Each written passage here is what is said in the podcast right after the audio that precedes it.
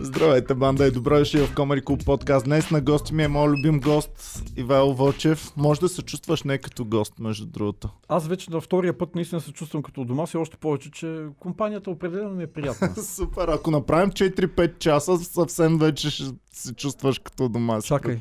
да, четох зелената зона, синята зона днеска не работи, така че можем. Добре, Можем, супер. можем. Ей, значи трябва да, да каня гостите, когато не работи синята зона. Или в неделя, или по празниците, за да... А знаеш ли кой е най-пострадалия гост до сега, който е идвал? Кой? Тома Биков вдигнаха му колата. Е, бива ли? Вдигнаха, вдигнаха му неговата. Добре, а, много, ми, много обичам да си говорим. Даже Боми ме базика тук, че съм се влюбил едва ли не в тебе. И искам повече да си говоря с Чакай, теб, че аз се скрива с там, не мога да я видя как... А, да, защото сега влизаме в един много превратен момент за всички, не за, за България, за целия свят.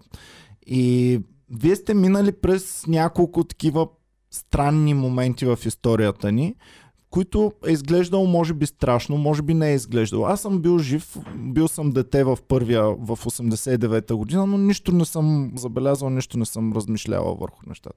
След това бях малък, пак е минавало покрай мен. След това, дори като бях студент, въобще не се занимавах с проблемите, които се случваха в обществото.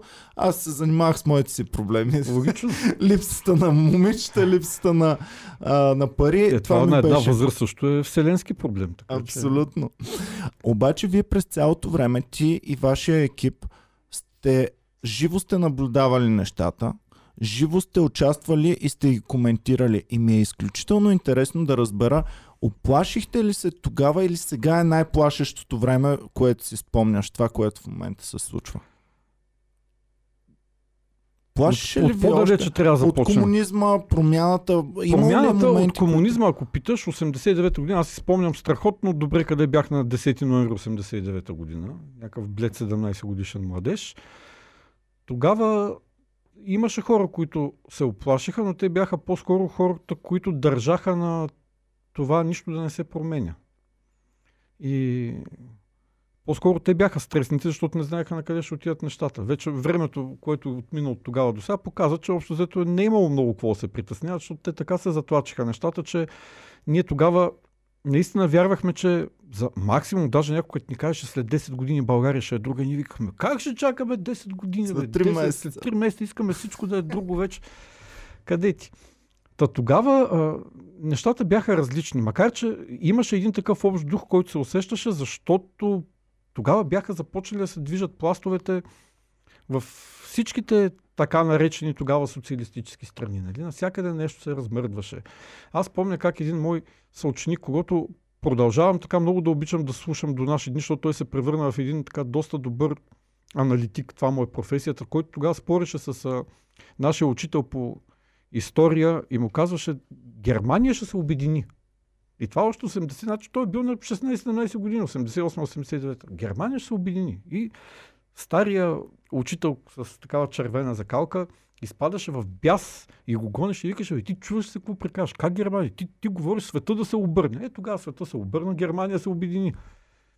Тогава обаче това не беше нещо, през каквото и да сме минавали, никога не е била ситуацията такава, в която да се усеща, че наистина са застрашени човешки животи от нещо, от което не, дори не зависи от твоето решение.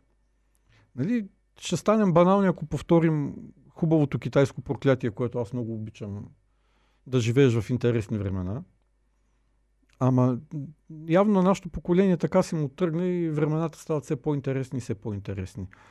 А точно преди да започне войната, преди да започнат струпванията на сили покрай Украина, аз си говорих с моите събеседници за това, че ние вече живеем в един свят, в който това не са ни проблемите. Войни няма да има в Европа. Няма да има такъв тип проблеми, а по-скоро от другия Знаеш тип. ли, за всички, които следяха какво се случва, защото тук малко хора следят, да речем, живота такъв какъвто е ежедневния, да речем в а, интернет пространството на изток от нас. На мен ми е интересно, аз деца вика на колкото езици знам, на толкова езици чета и ровя, ама не новинарски сайтове, а такива, в които хората просто си говорят някакви ежедневни обсъждания, каквото и да е. И там в а, руските сайтове още преди 10 на години се появи една много странна тенденция. Те изведнъж спряха да говорят за а, това, за което говори целият свят.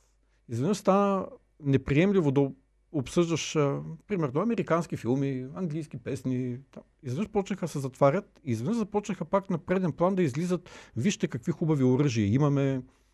А, вижте как се стреля седи какво си. И тогава си говорихме, че това може би е един вид, а, говорихме си го предния път, отваряне на прозореца на Овертон. Ти почваш да подготвяш общественото мнение за нещо, което трябва да се случи някъде. И последвалите събития наистина показаха, че това не е било случайно. Но света, може би наистина вгълбен в себе си, пропусна това нещо. Последните три години света вгълбен в а, това да си сложи маската и да си измие ръцете с а, санитайзера и така нататък, се вглеждаше повече в други проблеми. И някак наистина пропусна това, което беше очевидно. За мен не са независими, между другото. Аз съм разсъждавал много от първия ден на пандемията, в момента в който ни казаха, вие нямате право да вървите по улиците, без маски нямате право да се събирате над да. трима човека, нямате право в парк вътре да влизате и да mm-hmm, комуникирате mm-hmm. заедно. Аз тогава казах, Имаше чакайте чувство, че малко. нещо ще стане. Тези нали? неща аз съм ги чел и да, да, те да. не означават свободна демокрация, в която всеки има права и тези права ще се спазват и ще вървят на добре. Не, това са едни... Аз, аз смятах, че става дума за експеримент с нашите правни разбирания, с нашите ам, свободи въобще. А сега, три години по-късно, изглежда всяка са те подготвили за нещо, което трябва Май... да си готов, че ще, ще се случи. Май така излиза. Е, да не изяждаме хляба на Еленко с нашата теория на конспирацията. Аз много, много обичам да си говоря с него за всякакви неща, но да не ставаме наистина конспиратори, но наистина събитията са свързани. Ами виж сега, За мен няма как те, да не са. Те имат два начина да бъдат свързани. Единият начин е да има сценарист, който е казал първо това, второ това, трето това. Но другия начин да бъдат свързани едни събития е като се случат и едни хора седнат и си кажат, чакай малко сега. Това не можем ли да го използваме О, да, в да. тази насока? Да, е, това са добрите аналитици, които се опитват да превърнат всяка ситуация в win-win по някакъв начин. Еми... Да се възползват от всяко положение. Но може да правиш такива планове, когато разполагаш с ресурсите да ги анали... реализираш. Ние на тази маса не разполагаме нито с армии, нито с авуари, с които да си а, платим на някой да сваля правителства в някакви държави, така че можем само да си е, говорим и да... гледаме филми и го коментираме. Да, да, да, да, да. Заедно с нашите зрители, които също гледат филма лошото и чакат е, че, нашия коментар лошото е, че него. филма а, този път а, още не е заснет, филма се снима в момента и ние без а, да ни е питал някой искаме или не, ние сме част от а, за сега от масовката на този филм. Надявам се да не се стига до Да ставаме главни герои. Да, или поне да не се стига момента, в който главните герои се гонят около нас, а ние се чудим а, това документален филм ли е или просто всеки момент някой ще каже стоп, заснехме го. Ами добре, дай да върна отново в такъв случай на това, което те питах. В твоя живот толкова опасни ситуации, виждал ли си международни или чак толкова не е ескалирало никога? Никога. Откакто се помниш. Факт. Виждали сме неща, които сме се чудили какво ще стане, но никога ние като зрители на голямата политика отстрани, знаеш ли, може би когато бяхме ние, нашето поколение на по 8-10 години, малко преди средата на 80-те, малко преди тогава в Съветския съюз да се появи Горбачов и да се освободи напрежението, така се каже. Тогава имаше напрежение, но тогава никой не говореше за а, действителната възможност за сега се говори за това как, да, ядрена война, нали, айде не чак там, но тактически удари, да, бе, те са допустими, не знам си какво. Нямаше, но тогава ни плашаха. Аз си спомням как имахме една класна ръководителка, трябва да съм бил в пети клас, значи на 9 години, която така супер спокойно, жената явно и тя беше предозирала с тогавашните новини. Каза, аз за какво да ви уча на всичко? Те сега американците ще изгърмят една ракета и то всичко отива. Нали? Утре вика, няма, няма училище, няма блокове, няма ги майките ви, няма ги бащите ви и ние само седим такива и Ама другарко, тя вика, какво другарко, вие не гледате ли новините? И не беше хубаво. Но сега вече всичко е твърде истинско. Виждали сме най-различни моменти, през които човек е трябвало да мине. Всичко това, което ги обединява за нас тия моменти, е била отговорността да вземеш решение да кажеш мнението си. Да, да, да, да не бъдеш зрител, да не стоиш на страна.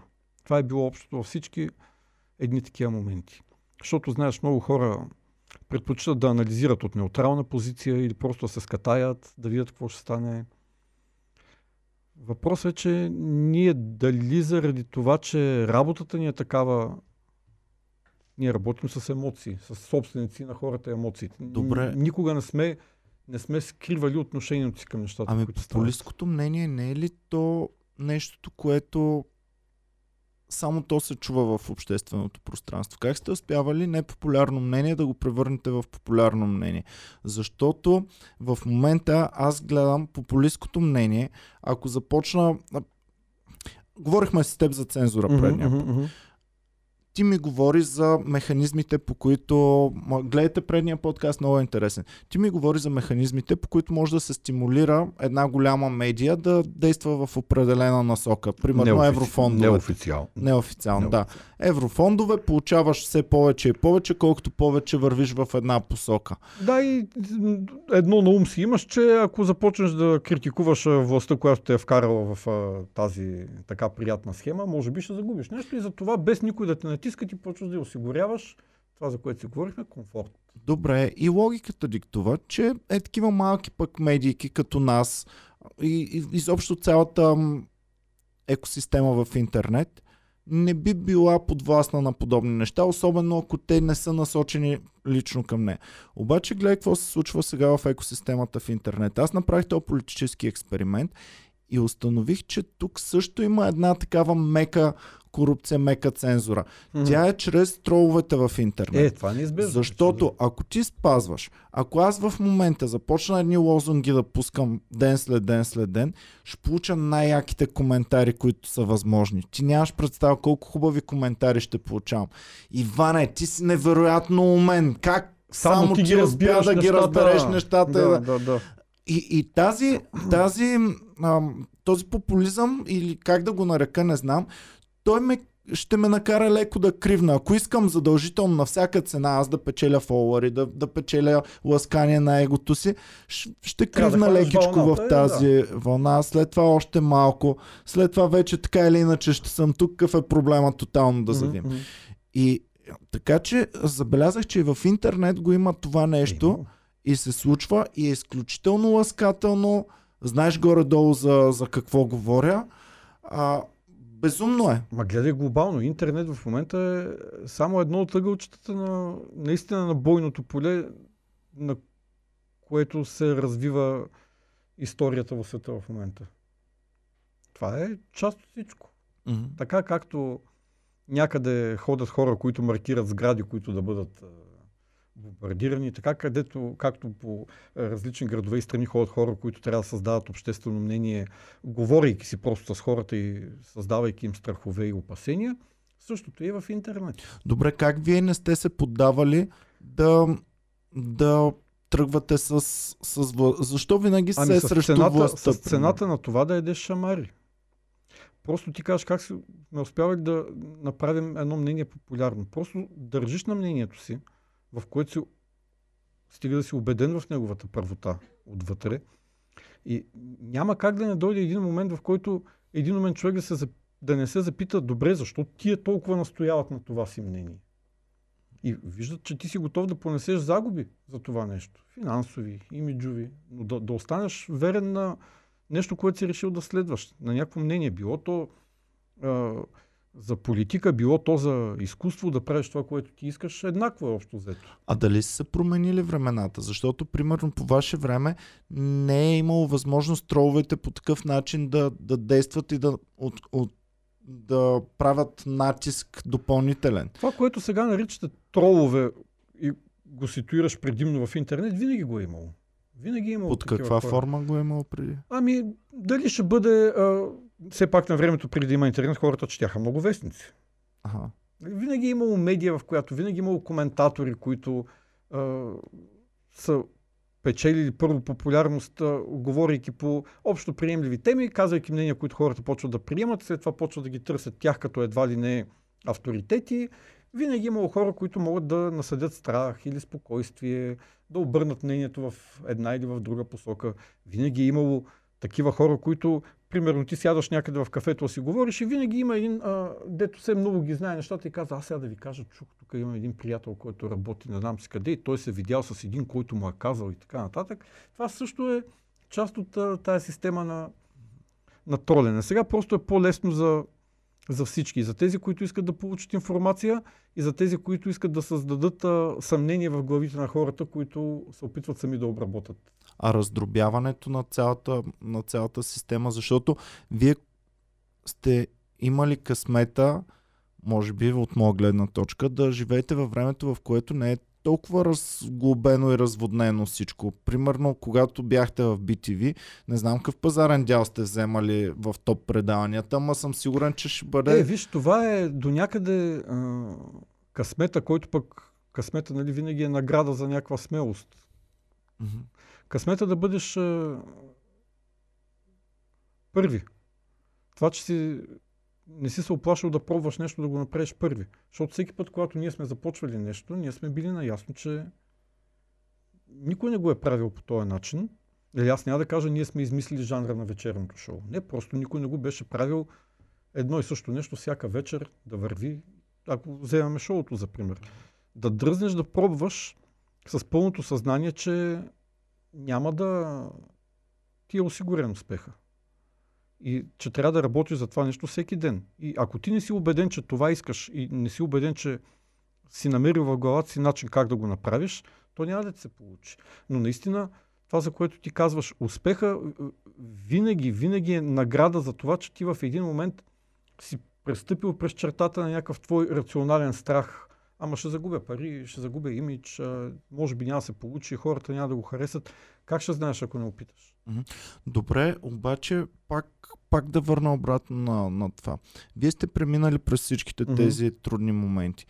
А, кои моменти за теб са краягълните камъни в, в, твоя, в твоята кариера, е, които си казвал, е това беше супер възлов момент. После е това беше много възлов момент за мен. Знаеш ли, когато живота. всеки ден се случват неща и ти живееш в това нещо, ти разбираш, че нещо е било ключов или възлов момент а, по-късно. След като е минало Обикновено време, да. нещо, което айде ще го наречем така грубо и с големи букви, въпреки нали, че не всичко може да бъде наречено исторически момент, но а, ти не се събуждаш сутринта да си кажеш, днес е исторически момент. Днес трябва да взема, не знам си какво решение. Нали? Обикновено ти просто правиш това, което мислиш, че е правилно. Надявайки се, че е правилно. Понякога историята, нали, във времето може да те опровергае, но ти в деня, в който ставаш сутринта и правиш нещо, ти не си казваш днес е историческия ден. Освен сега в, в последните две години и малко, когато Тогава, да. дори да, да, да, войната свършва днес, никога повече няма война, но тя ще е променила за винаги нашето възприятие, защото аз от тук нататък в моя живот няма да изключа възможността да избухне отново да, война. Да, да. До този момент го изключвах. Особено и ядрени оръжия. Да, всеки има, но никой няма да ги ползва, защото знае, че ще доведе до унищожението на света. В днешно време, изведнъж от един ден, от едно изказване, аз вече спирам да да елиминирам тази възможност. И в моя живот това нещо винаги ще, ще съществува. Същото беше с пандемията. Защото след пандемията, след първия ден, в който ни бяха отнети е така правата, mm-hmm. аз вече имам различно възприятие. Вече За мен, внимаваш, нали? Вече внимавам. Аз вече знам, че това нещо е възможно. А щом го приемаме за възможно, то е много близо до реализиране отново в такъв случай. Имах няколко много хубави разговора и с моите колеги там в нашото шоу на сценаристите, което правим през последната седмица. Един от тях беше с един страхотен български учен, професор Минко Балкански на 95 години. Човек се занимава с физика, ядрена физика, носител на ордена на почетния легион, избягал във Франция преди много години, още като младеж в началните години на комунизма тук. Той много, много не иска да разказва точно с какво се е занимавал, нали? но човек разбира, че тази материя не му е чужда. И преди около седмица го попитахме, той беше тук да представя една своя книга, попитахме го за ядреното оръжие. Страшно ли е? Този 95 годишен човек каза, всеки трябва да го има. Ядреното оръжие. И аз казах, защо? И той каза, защото само страха, че и другите го имат, те спира да го използваш. Да, баланса на силите. Така че от тук нататък наистина може би всеки трябва да бъде, да живее с мисълта, че а, ти си силен, ама винаги има някой, дето е поне толкова силен, колкото тебе, или поне толкова откачен, колкото тебе, може да направи същото, което ти само в най-крайните си мисли виждаш. Другия ни разговор беше с...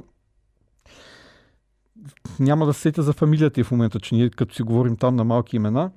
Прекрасна българска футуроложка. Знаеш ли, че има такава научна дисциплина футурология? Това не е да пишеш а, такива фантастични разкази, а просто да анализираш куп събития, разглеждайки до къде може да стигне. И аз това я попитах, защото с нея не си говорихме за първи път.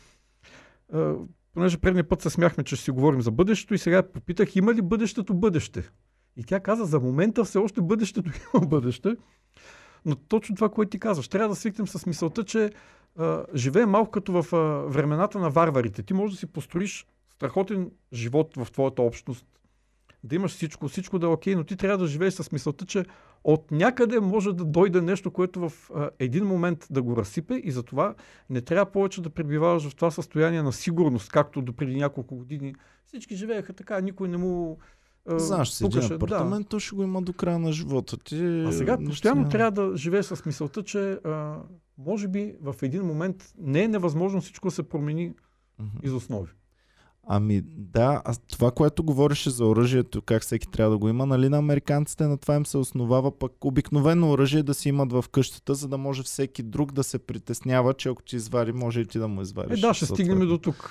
Накрая. Да.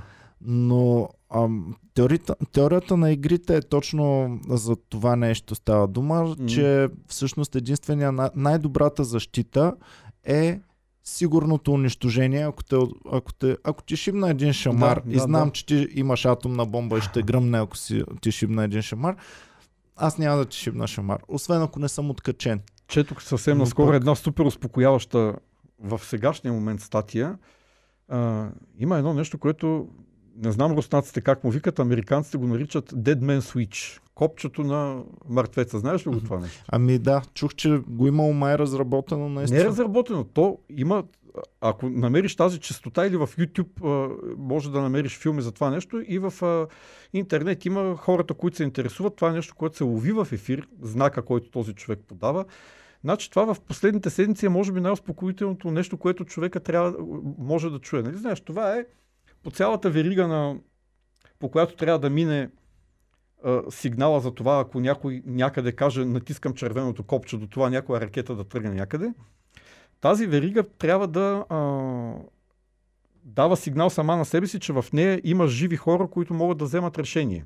За да не се налага нали, някакъв, не го знаем колко е умен там компютърен разум, да реши, че всичко си е, ай, че сме в пряк ефир, няма да сложим ПГД, нали, че всичко е Давай, се, давай, се е объркал в... майката, да, и, добре, и че а, разума сам трябва да вземе решение. И това копче на мъртвеца всъщност някъде стои един дежурен, който на всеки 30 секунди просто натиска едно копче, за да каже на това място около тази ракета има жив човек, който може да вземе решение. И ако системата в един момент не чуе този човек да натиска копченцето си и реши, че всички са заминали, е останала само тя срещу другата система, ей тогава вече нали, може би вселенското мазало не ни мърда. Та, затова ти казвам, че един от най-успокояващите звуци тия дни е това, че ти седиш и все още разбираш, че някъде по тая верига има живи хора, които се надяждат с главите си да не, да не правят глупост. Ами, като гледам обаче, е възможно много голям брой хора да, да откачат едновременно. Да, уви, да. Ама това световната история го е виждала много пъти. Нали, никой в а, Германия в момента не може да обясни 80-90 години по-късно защо всички там в един момент са харесали един човек, който за няма и 10 години е обърнал света с хастара. Без да е печелил избори. Без да е печелил избори. Е успял да го направи това нещо. Ето, с много изпо, малка изпо, маса. използвайки само страховете и опасенията на хората. Ами в момента страховете ни са по-силни от всякога. И сега трябва ли да се учим да елиминираме, просто да избутаме тези страхове и да не ги мислим. Е, ако ще падат бомби, Ами да падат. не, не можем бива, защото да в крайна сметка човешката цивилизация в своето развитие е водена от страха. Страха да не останеш гладен, страха да не останеш без И къща. Страха, не, страх от смъртта, страх по-скоро от смъртта преди да си изпълнил това, което смята за свое предназначение. Защото човек не може да живее с, с страх от смъртта, защото ти така или иначе знаеш, че то е... В, най- Неизбежно. в най-голямата част от човешкия живот, именно страха от смъртта е една от Е най-основните да, ти като се компоненти. замислиш всъщност това да не останеш гладен, а, да не успееш да се възпроизведеш и да няма къде да се скриеш, когато навънка вали дъжд, е един вид да. да, страх от преждевременната ти Да. смърт всъщност. Ага. Ами, Много философско стана. ами, това ми е най-любимия. Затова, затова си ми любимия Добре. събеседник. Ам, Та мисълта ми е, че не, не трябва да спираме да се страхуваме. Човечеството върви напред от, заради това, че а, заради страховете си, заради това да, а, да намери начин да ги заобиколи или да ги опакова, така че да си осигуриш а, още седмица, а, месец, години и така нататък а, Мгм. живот а, далеч от тези страхове. Добре, а това, че се обръщаме вече отново към външните сили, не те вътре в нас. Още Шекспир, аз винаги давах пример за извисяването на английската литература, защото Шекспир е погледнал към вътрешните ни проблеми, към моята несигурност, към моите мрачни мисли, към моите Мгм. съмнения и затова той е много вели- велик човек на изкуството, защото е погледнал за, към вътрешния ни свят. А пък ние сме имали външен проблем, турското робство или каквото и да било, и сме се обръщали към външните проблеми, затова не сме стигнали чак нивото на Шекспир. И сега в момента виждам един момент от изкуството, когато на мен ми беше трудно да седя и да творя нещо, да измисля, при положение, че има, външен проблем. има външен Ами, проблем, знаеш ли, а, за който мисля постоянно. В такива моменти важни са хората, на които това, което се случва отвънка им се превръща в, Само външен, е така, в, а, във вътрешен проблем. Ето ти даде пример с турското росто. Добре, ама ако тогава е нямало хора, на които тази несвобода да им се превърне в личен проблем, нали, сега бихме го казали с думите, нали, той не може да се изразява, нали, пука му за другите и така нататък. Ако външният проблем не стане личен проблем на един човек или на колкото се може повече хора, той няма решение. Или тогава всички просто стават в, се превръщат в едно, айде да не казваме стадо, но в една тълпа, която чака да й бъде сервирано решение. Обаче разпространението на идеите, защото това са разпространения на идеите Мгм. тогава. Имало е един човек идеята, разпространил я, е хареса, хората са повярвали, последвали са го. Мгм. А в момента живеем в едно време, което има уникално замърсяване на идейната Да. атмосфера, ако може такова нещо въобще да съществува. А, в момента всеки има идея. Значи най-големия идиот, той пък има най-много идеи от всички. И става едно свръхпредлагане на идеи. Всеки се Е, разпознава вече, в да, мини в идеи. В Някъде. в, а, Джордан Питърсън наскоро четох и един от основните проблеми, който поставя е именно това раздробяване на безкрайно много ам, под, а, под елементи на обществото. Е, да. И това в един момент ни кара ние да губим нашата идентичност като народ, като общност, като град, като хора. И а, губейки я тая идентичност, имайки на пълната свобода, ти в момента се чувстваш като да я знам, топка за билярд. За М. това аз трябва да те наричам топка за билярд. Аз а, да, да не стигаме като- до там. Да, да, да, куче. да, да. и, и, и тази, тази раздробеност на идеите, постоянно на по-малки, по-малки, по-малки парченца, води до това ние да не можем заедно като общност да имаме общи Не идеи е проблема общи. в раздробеността на идеите, проблема е в, по-скоро за мен лично, проблема е в това, което се налага, че ти трябва да показваш уважение към идеята на всеки. Което в един момент е така, но стига се до е, момента на една абсурдна политкоректност, в която ти а, дори нямаш право да изкажеш възражения спрямо чуждата идея, защото вече се приема, че едва ли не ти оспорвайки идеята на някого, вече го обиждаш по някакъв начин, накърняваш му егото и така нататък. Това вече не е правилно. Нека да има много идеи, ама нека да можем да си казваме, нека аз да мога да седна и да обясня на този, който се чувства като билярдна топка, защо аз намирам, че е тъпо да се чувства.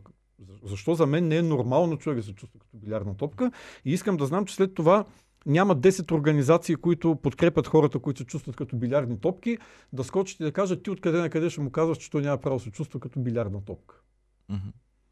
Големия проблем е в а, това, че няма разговор, защото стигнахме до там да се приема, че дори подлагането на съмнение на някакво мнение, чуждо мнение, на чужда идентичност или така нататък, вече прекрачва границите на коректността. Което според мен не бива да бъде така. И ако тогава ти изкажеш съмнение в някаква идея и виждаш, че много други хора споделят твоите съмнения, защото нали, една идея има две страни. Както много хора могат да я подкрепят, така и много хора могат да, застанат на твоя страна и да кажат, като се чувстваш като билярдна топка, отиди някъде, където ще съберете само билярдни топки, а не иска от всички нас да приемем, че човека е, е билярдна топка и за да се чувстваш ти комфортно, да ме караш мен, аз също да се държа като билярдна топка. Mm-hmm. Защото, примерно, аз съм, както ти каза, аз па мога да чувствам кученце или магаренце. Mm-hmm. И няма да го искам това от всички останали.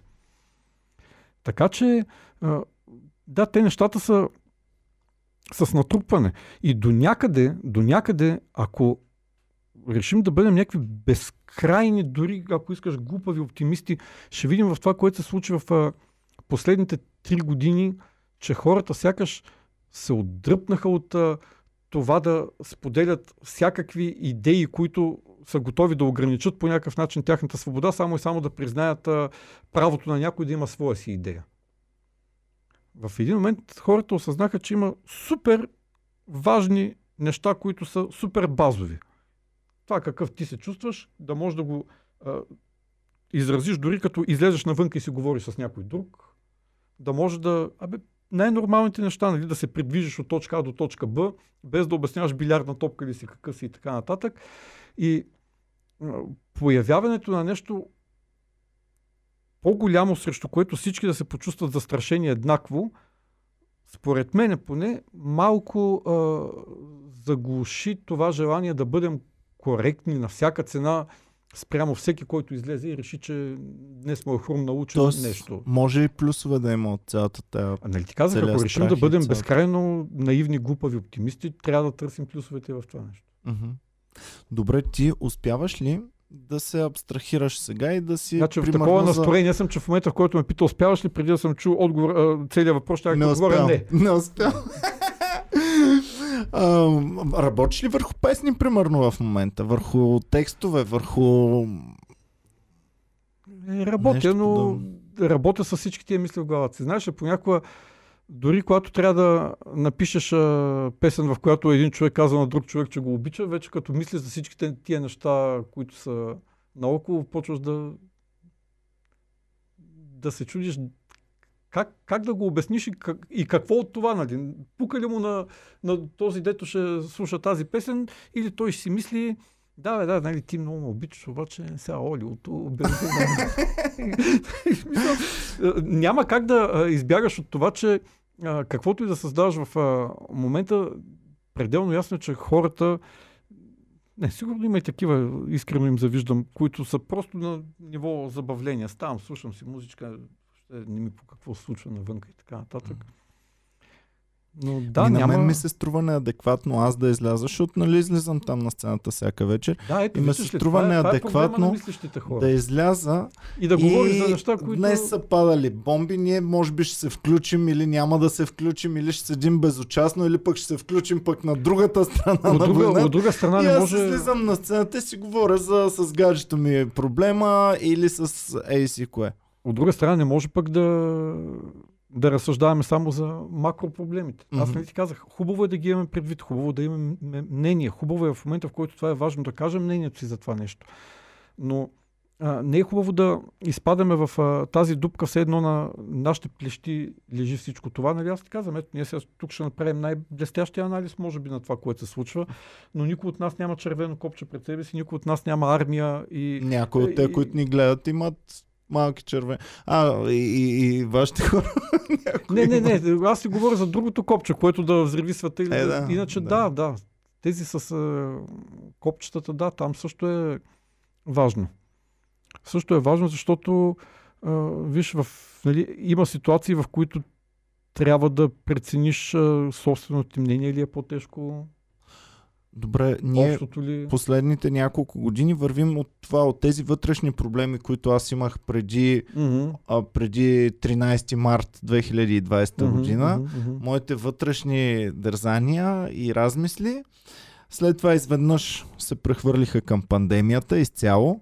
След това изведнъж пък пандемията сякаш изчезна и забравихме, започнаха предизборните м, главомаяния. После дойде другото. И сега дойде войната. Тотално забравихме за избори, за всякакви такива неща. Мислим само за войната. Чакам да дойде следващото и се опасявам да не е точно това, за което си говорихме На сега. това в социологията му се вика черния лебед. Нали, ти си правиш някакви планове и така нататък и изведнъж долита черния лебед, който никой никога не е очаквал да види от някъде Мгм. И обърква всичко. Сега, моята теза е, че напоследък нещата са малко сложни, защото предимно черни лебеди долитат на целията и всичко става изненадващо. Ден за ден може да се смени ситуацията. Била тя вътре политическа в България, била където и да Просто наистина нямаш, как се казва, нямаш твърдата база, върху която да направиш някакво малко по-дълго разсъждение за малко по-дълъг период. А ти помниш ли, че по време на пандемията започнаха и за извънземни да ни говорят доста в един момент? О, сега, тук пак а, ще влезем в а, любимите ми теории, но аз а, не знам дали тогава ти разказвах, че когато в една вечер се изредиха по телевизора да говорят Световната здравна организация, президентите на разни страни и нашия щаб, който се появи така. И аз казах на жена ми, винаги съм си представил, че така ще изглежда момента, в който ще ни съобщат, че извънземните са кацнали и че вече ходят по улицата. Нали, е такива строги хора, които казват, не знаем какво стана. То просто се случи. Не бяхме готови за това нещо. Според мен, айде, дано да е в рамките на нашия живот. Един ден ще разберем какво всъщност се е криело за всичко това, но ето за това ме е яд, че може би няма сме живи, когато, а, защото ако пазят някаква тайна 100 години, нали, както е по книгите, яд ме е, че няма да мога да разбера. Добре, ти искаш да живееш в свят, в който разбираш тайните и ти ги казват и ги знаеш, или в свят, в който въобще не подозираш, че съществуват каквито и да било тайни и живееш като блажения тапак. те тия светове са паралелни е, и в кой от двата свята живееш зависи само от тебе. Защото а, аз ти казвам, искрено завиждам на блажените хора, на които грам не им пука какво се случва, които могат да си сменят мнението по пет пъти на ден и така нататък. Просто не ги интересува. И аз в някакъв момент се усещам, че им завиждам. Защото ето ти казваш, теб те вълнува това, това, това. И мен ме вълнува. Това в един момент почва да ти влияе на тебе самия. Ти знаеш, че няма как да вземеш самолета, да хванеш за едното ухо Путин, за другото Зеленски, да ги сложиш тук и да им кажеш говорете си. Най-малкото, защото си умен и знаеш какво, какъв е бекграунда на цялата история. Знаеш, че дори някой да може да ги събере и да каже говорете си, те в момента няма и какво да си кажат. Че, Те че... да си го кажат и да да разрешат говори. конфликта в момента, не знаеш какво ще стане Да, утре или въпросът е, нали, че ти си човек, който това го вълнува. Това мисли го. Нали, Други хора вече ги вълнува на друго ниво, защото ето, вече виждаме а, тия украинци, дето идват, що идват с такива джипове? Бе? А, що живеят по хотелите? Бе? Нали? В смисъл, в един момент човек почва да... А, мисълта му върви не заради това, че някъде има война и че някакви хора са избягали оттам са дошли, ти почва да се вгледаш и си викаш, о, значи така, аз тук ще си карам хюндайчето и така нататък, той ще ми идва с Лексус, ще ми живее. Я една кирка в колата да види, той хубаво ли А, като каза Кирка в колата, най-бало кучета са му изяли колата. Кучета са яли колата, да. Буквално Боми, Буквално, Боми да. се смее там. Боми се смее, но това Той ми показа снимки, в тяхното шоу са го говорили много пъти. постоянно го говорим, да, това е вече колата, която кучета ядоха и това е колата. Буквално кучета са му изяли бронята на колата, се е разкъсали. Явно е имало мъртва котка или нещо подобно. Жива. Жива котка. Жива. Аха, Жива, която се е Е. крила вътре. по-лошо. През един студен зимен ден, една студена зимна нощ, една котка е влязла вътре.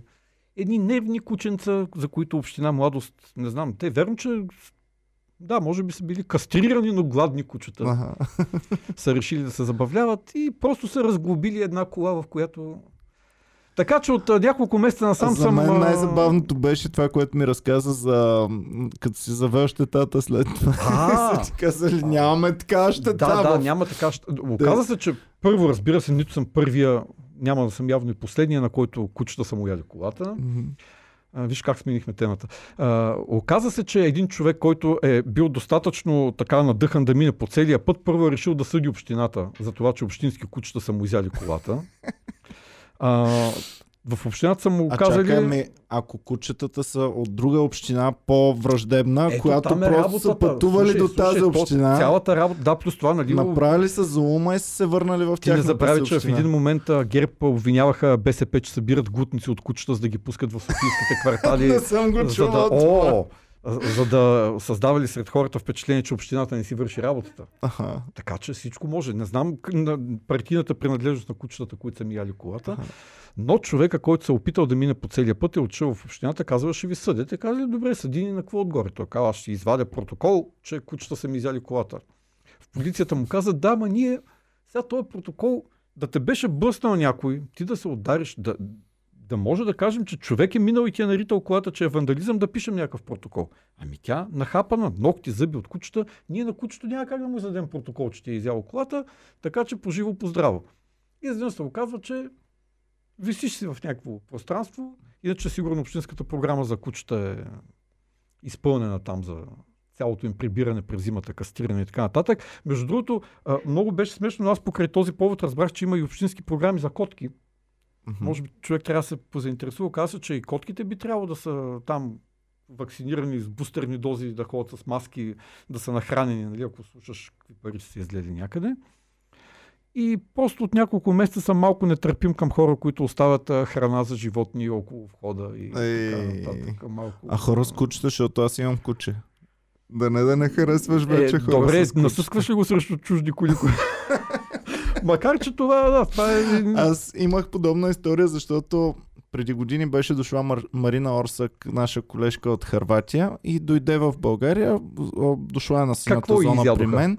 Не изядоха те, общината изядоха. А, Там паркира колата, аз пускам СМС с нейния номер, но в СМС-а не можеш да напишеш хърватска ли е колата или Да, е друг тип да, колата. нямаш как да въведеш националността на автомобила. Съответно на нея слагат скоба, съответно Да. след това се скарваме много брутално с скобаджите, аз не ги харесвам много, не са ми любимите хората. И те ми казват, няма как да не ви вземем парите, просто с бележката ще отидете до Да. централата. Това ми е Аз любимото. Първо си отидох- плати, после ходи да спориш. Да. Отидох до централата и се оказа, че е много трудно. Не се отказах бой до дупка.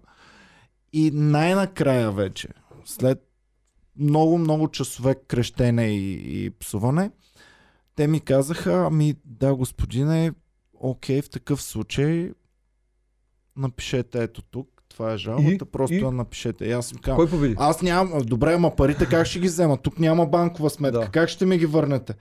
А, ама защо? Ами, защото аз няма да идвам още веднъж Да. след това до тук Да за 30 вземеш. лева да си взема.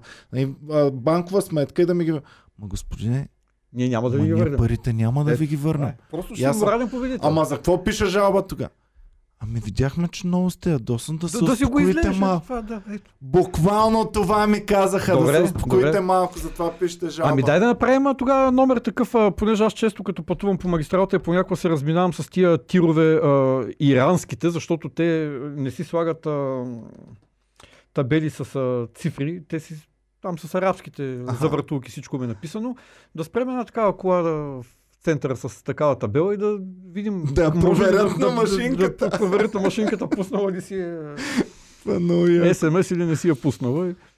Така, така че това е много малък нюанс, тази борба с институции за каквото и да било, но нали, само показва, че определено има, има, има какво да се прави. Аз, между другото, покрай този случай разбрах, че хората си купуват, а, както си слагаш аларма на колата, че може да сложиш ултразвук. Като ултразвука ми обясниха в, а, айде да не казваме марката, но в фирмения сервис ми казаха, значи... Тук можеш да казваш всякакви марки. Добре, всякакви- значи предполагам, че във всяка марка може да се сложи.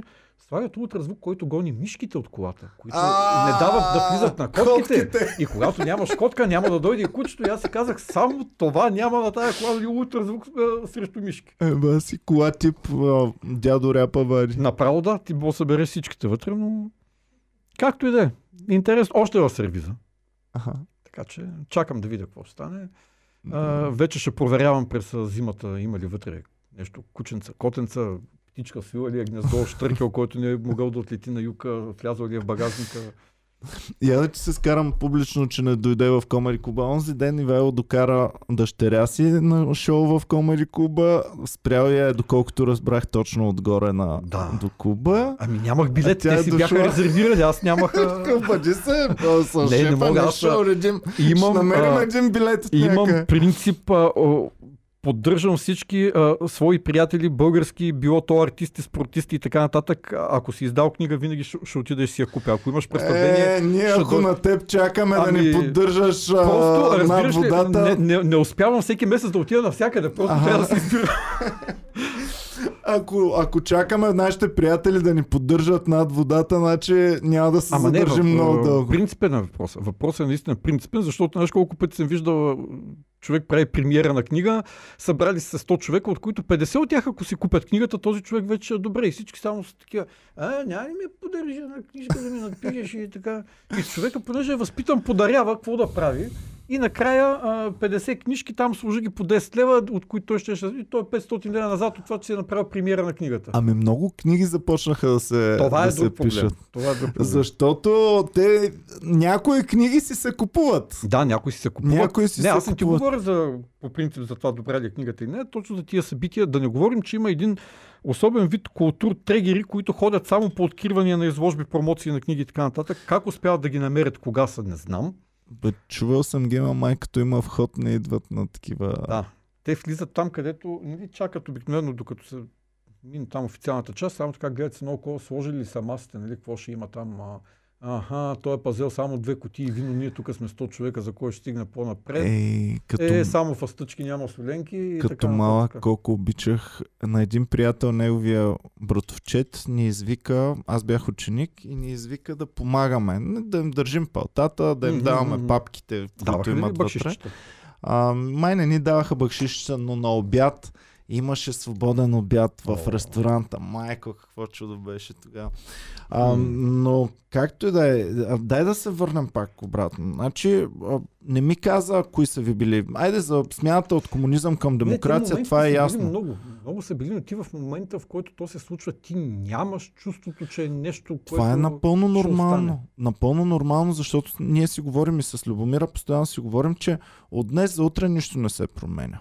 Може би От го утре разбираш. за в други ден нищо не се е променя. От в други ден до следващия нищо не се е променя. И изведнъж Но се от оказва, че преди се е 5 променило. години до днешния Да. ден се е променило брутално много всичко. Така е. Може би разбираш в един момент, а, че си направил нещо, което е било важно по някакъв начин по реакцията на другите. Това всъщност това е първото, което усещаш. Не, че това, което ти правиш на секундата променя нещо. И не, че това, което ти правиш на секундата избухва като някакви заглавия на първи страници, те направиха това и това. Първо разбираш по реакцията на други хора, които или се поотдръпват от тебе и казват, абе, вие направихте това и това, и аз да не си говоря с тебе известно време, че не знам това полезно ли е. Така е. Или, вие защо така? Аз да забравя как а, виж какъв момент, никакъв. Когато си остригахме главите пред а, партийния дом, нали, в, както тогава казахме, за да се приведем във вид удобен за властта, нали, ако ще ни прибират да, да сме си готови. Просто си спомням сутринта, в която станах, нали, даже нямахме оговорка колко души ще го направим. Кой, който иска, отива и го, и го прави. Нали, ние бяхме решили, че ще има такава организация. Аз станах и си викам, ето отивам. Жена ми вика, наистина ли? Викам, да.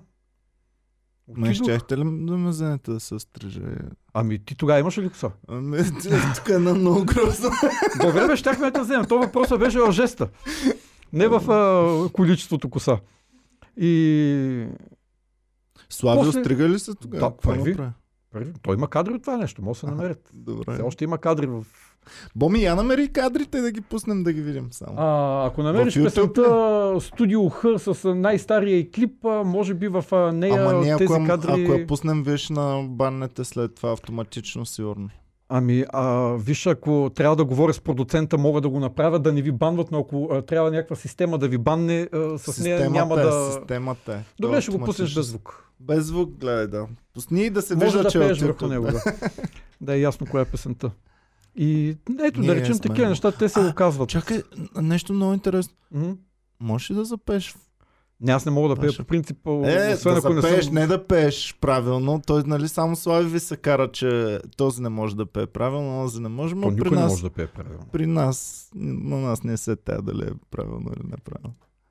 Да запее тази песен? Аха. О, не, не, не. Не Е, дей, не дей, не дей, не дей. Това е и без това, и без това в момента... а, Ти си я писал, нали? Да, съм е писал, то се остане да си я пея. Добре, ми, при, при нас пък е абсолютно задължително. Кой каквото е написал, си го... Да си го, а, си при го нас казва. се казва така, а, всяка инициатива се наказва с нейното изпълнение, така че нали, да внимаваш какво предлагаш и за какво даваш, ако, защото накрая ще окаже, че ти си той, който трябва да го изпълни и да го направи.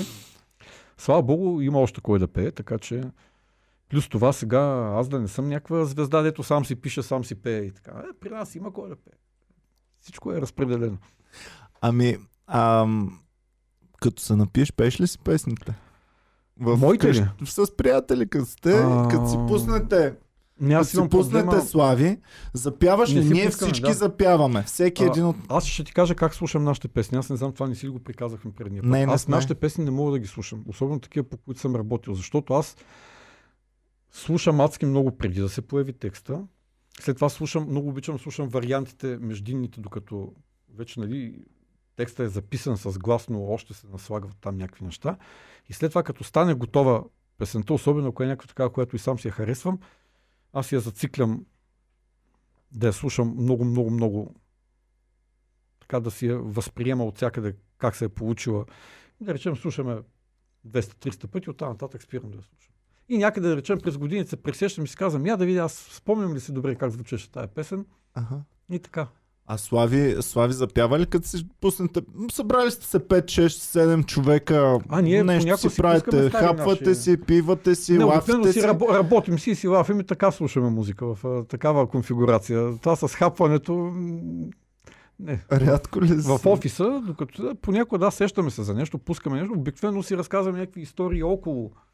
Защото около ще, това. ще бъде много странно. Цяла България, всеки човек на такава вечер спокойно си пуска вашите песни, но не и вие. Вие не си пускате вашите песни. Ами, да, може би, нали, търсиш нещо друго, в което или не си вложил толкова. Защото, ви сега, в много песни има твърде много конкретика. Нали, за хората, то така е с всяка песен. Предполагам, че малко автор. Аз познавам писатели, които не си четат книгите, след като излязат. Нали, човека ми казва, аз докато я напиша съм е преживял. Тук драл съм си душата, не знам си какво. Викам, добре, после не е ли прегледам. Не, не, Аз не мога да си гледам подкастите, защото ми е много... Гадно ли ти да си чуваш много, гласа? много, И на мен аз още Имам не се- най-гадния глас на Не, света. аз имам най-гадния. А, не, аз имам най-гадния може да глас. поспорим. Ти поне нямаш го, говорни дефекти. Ага, нямам бе. А, дай да видим софианците какво смятат отдолу. Пишете коментар всички софианци. Е, сега ще ни нахранят. Ага. Но пък а, от а, Карлово на изток ще ни обичат. Еми, дано. Така че, Е, Стара Загора. И Бургас. Обичаме ви. да, да, да. Да видим. Да видим, човек. Кой кой ще Но а, ти забеляваш ли, че в... А, вижте това, като си говорим, че в... А, някакси в музиката, особено в рапа и в това, това регионалното говорене започва да става тренд. Нали, да си говориш на твоя си. Еми, Варна винаги са имали силна рапърска школа и аз на това го отдавам. Сега... Е, в Бургас също нещата почват от рап нация, които никога не са се крили, че не говорят а, литературен университетски български язик. абе, забравям, че и ти си шовинист, защото ние Да. старозагорците сме големи шовинисти. Да.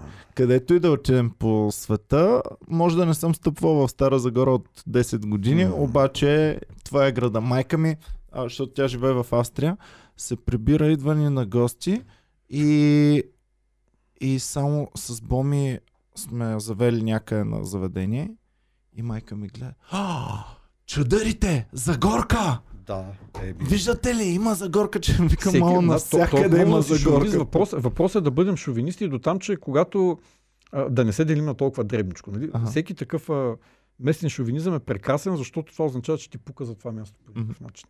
Така че, знаеш ли, много странно беше, когато преди много години, значи на първия Survivor 2006, когато го снимахме там, а, на локацията, на която снимахме, в Доминикана работехме с а, екип, който поддържа тая локация, нали, екип на фирмата, която държи правата на Survivor, те бяха южноамериканци, аржентинци, чилийци и така нататък. И нали, съответно ние си се събираме там вечерите свободните, водим си някакви разговори, всеки се опитва наистина да разбере другите. Интересно ни, защото някакъв сблъсък на култури. Ходя пак. на терен. О, разбира се, то това ми беше работата там. На здраве. Благодаря. И а, те в един момент разказваме ми си историите на... Те беше ми интересно, какви са нашите букви, ма що? И ние, нали, ти питай българин, откъде са му буквите. Маля, какви уроци по история им изнасяхме на тия хора. И в един момент те почнаха се дразнат и да казват, добре, вие какво толкова настояте, нали? какво толкова, едва ли не се гордеете, че, че сте българи. Ми, ето ние сме, едните са аржентинци, другите са чилийци, третите са там някакви парагвайци, ми ние всички сме еднакви, нас не ни пука много кой какъв е. Леле, как няма ти пука? Все едно тук се събереш а, някъде да работите българи, гърци, турци, сърби, румънци и да кажеш, абе, ние сме си тук. А, уния може би, защото говорят един език и им е по... Два езика говорят. Кои? Португалски и а, не, бразилци нямаше. Нямаше? Не, не, бразилци, не, те са си там друга. Всички говореха испански и го говореха до степен, до която ние с нашите мизерни знания по испански трябваше понякога да им превеждаме едни на други, защото оказа, че има доста големи разлики, но така или иначе накрая пееха Бяла роза. Защото просто беше едно от малкото неща, които имахме на запис тогава там взет. И така. Въпросът е, че наистина човек трябва да има отношение към мястото, в което живее. Нали? То не трябва да остава твърде затворено. Трябва да се експандват нещата. Така както си шовинист на Стара Загора, аз на Бургас, така трябва в момента, в който а, това е важно, не да седим и да се дерем а, едни други, нашата агитка срещу вашата агитка, а да покажем малко ето този чисто по-български шовинизъм в най-добрия смисъл на думата. Да покажеш, че ти пука и да накараш и други да им пука за това нещо. Ми, сега в момента патриотизма започна да се използва за най-различни цели. Малко не ми харесва как всеки Как се експлуатира? се експлуатира постоянно от най-различни места, ама както да е. в не. момента лошото е, че За- патриотизма до някъде става една такава разменна монетка, с която ти а, все едно доказваш отношението си по-скоро към, дет се вика в правото към трети страни, а не към собствената си. В момента а, се бори едва ли не колко си патриот, според това какво ти е, дали въздичката ти тежи повече на изток или повече на запад. Представяш ли докъде сме стигнали да се мери? Затова ти колко си българин, според това а, дали ти харесва повече е, нещо, което идва от запад или нещо, което идва от изток. За мен е, това е безумно. И всеки вади едни тежки доводи, които... Няма какви доводи да извадиш, за да докажеш на един човек, че е, ще използвам това. За мен е доста грозно понятие, нали? но не мога да докажеш на един човек, че е добър българин или че е лош българин, според отношението му към трети страни. Това е безумно и ето това е вече грозна пропаганда, грозна политика, грозни игри и всички, които го правят, знаят, че го правят нарочно. Тези, които експлуатират точно тия чувства. Нали? Ти а, не харесваш Русия, ти си лош българин. Или аз харесвам Русия, о, аз съм добър българин. Или аз съм за западния свят, това ме прави страхотен българин, а ти не го харесваш, ти си много долен българин, ти не си българин. Как не разбира обикновения човек, когато го манипулират по явен начин? Начин, който абсолютно само виждаш два-три похвата и ти е ясно, че това е манипулация. Как не го разбира Ами не го разбира, човек? защото основата на манипулацията е не да ти внуши нещо. Смисъл, това е второто ниво на манипулацията. На първо ниво манипулацията работи да те накара ти да се чувстваш прав в нещо, в оценката си на ситуация или събитие, което те притеснява. И в момента, в който ти не можеш да разбереш нещо те притеснява, ти не знаеш кое е правилно или не и стигаш до може би както пак ще стигнем до социологията, винаги нали, най-елементарните решения ти идват първи на главата и когато се появи някой ти каже, да, така е. Нали, ето сега, о, ние не трябваше да се бъркаме в играта на големите. Значи, уния там нека се избиват, ако ние не се бяхме набъркали, тук олиото ще да е 60 стинки, бензина ще да е лев и 20 максимум, ама сега като се набъркахме и всичко... И някой се появява и ти казва, да, така е. Ако ние не ги бяхме дразнили, о, те ще пуснат нефт само за нас, едните. По други чеха ни пратят безплатен интернет от всякъде, да ни залива отгоре. Ама на поне сме тъпи И понеже, нали, тук вече зависи от коя страна манипулираш, понеже ние направихме това, а сега, купи си бензин по 5 лева и, и реши тази седмица олио ли си купиш или бензин. А, и човек си вика, ма, защо така? Кой го направи това? Ето, тия са виновни, заради тях стана така. И ти му викаш, чакай се, световна криза, война. Абе, пусти световната криза. Ние ако не бяхме направили това в България, всичко ще, ще да е по друг начин. Манипулацията тръгва от малкото, от малкия страх. От това, че ти не си сигурен в някакво твое усещане и някой ти казва, прав си човече, прав си. Ето заради това е всичкото. След което ти казва, нали, вече второто ниво. И ако се оправят нещата, твоята мисъл за да се развие, нали, да се махне твоя страх, трябва да стане това, това, това и това. Но, дет се вика, учебници по манипулация винаги ще се пишат. Въпросът е, че хората винаги ще вярват. Защото пак ще стигнем до страха. Винаги ще има базови човешки страхове. Ами колкото повече информация имаме, толкова по-малко разсъждаваме върху тази информация. Май така излиза в крайна сметка. Ами то това е на информацията, че ти в крайна сметка трябва да имаш някакъв филтър, някаква база. Ако ти не се чувстваш, нали, ние не можем да искаме от всеки човек, който става сутринта да си пие кафето и чете някакви новини, ти не можеш да искаш от него първо да му кажеш, гледай сега Гоша, като си отвориш сутринта а, телефона там или лаптопа, моля ти се тая новина потърси от поне три независими източника. После като а, видиш, че някой е коментирал, запознай се с историята на коментарите на този човек, нали, виж той какъв е евентуално, нали, получавал ли е някога субсидия от една от друга страна, за да разбереш защо ги пише тия работи. И Гошо За... да, тогава трябва да си пие кафето целия ден и само да проверява За първата това го новина. аутсорсваш. Възлагаш го на някого. Ние го бяхме възложили на вас. Това нещо. Да, да проверявате, да мислите вместо нас, да храносмивате тези идеи, които се появяват и да ни ги сервирате на готово и на сутринта аз отивам на училище Това и аз знам време. всичко. Не, ти, а, Защото- ти, ти, ти, не си го аутсорснал. Ти си имал доверие на това, защото имаш хора, които нямаха доверие на това, което ние ще Е, кажем. малко бяха тогава по това време. Едно време беше, Славито каза, ели си какво.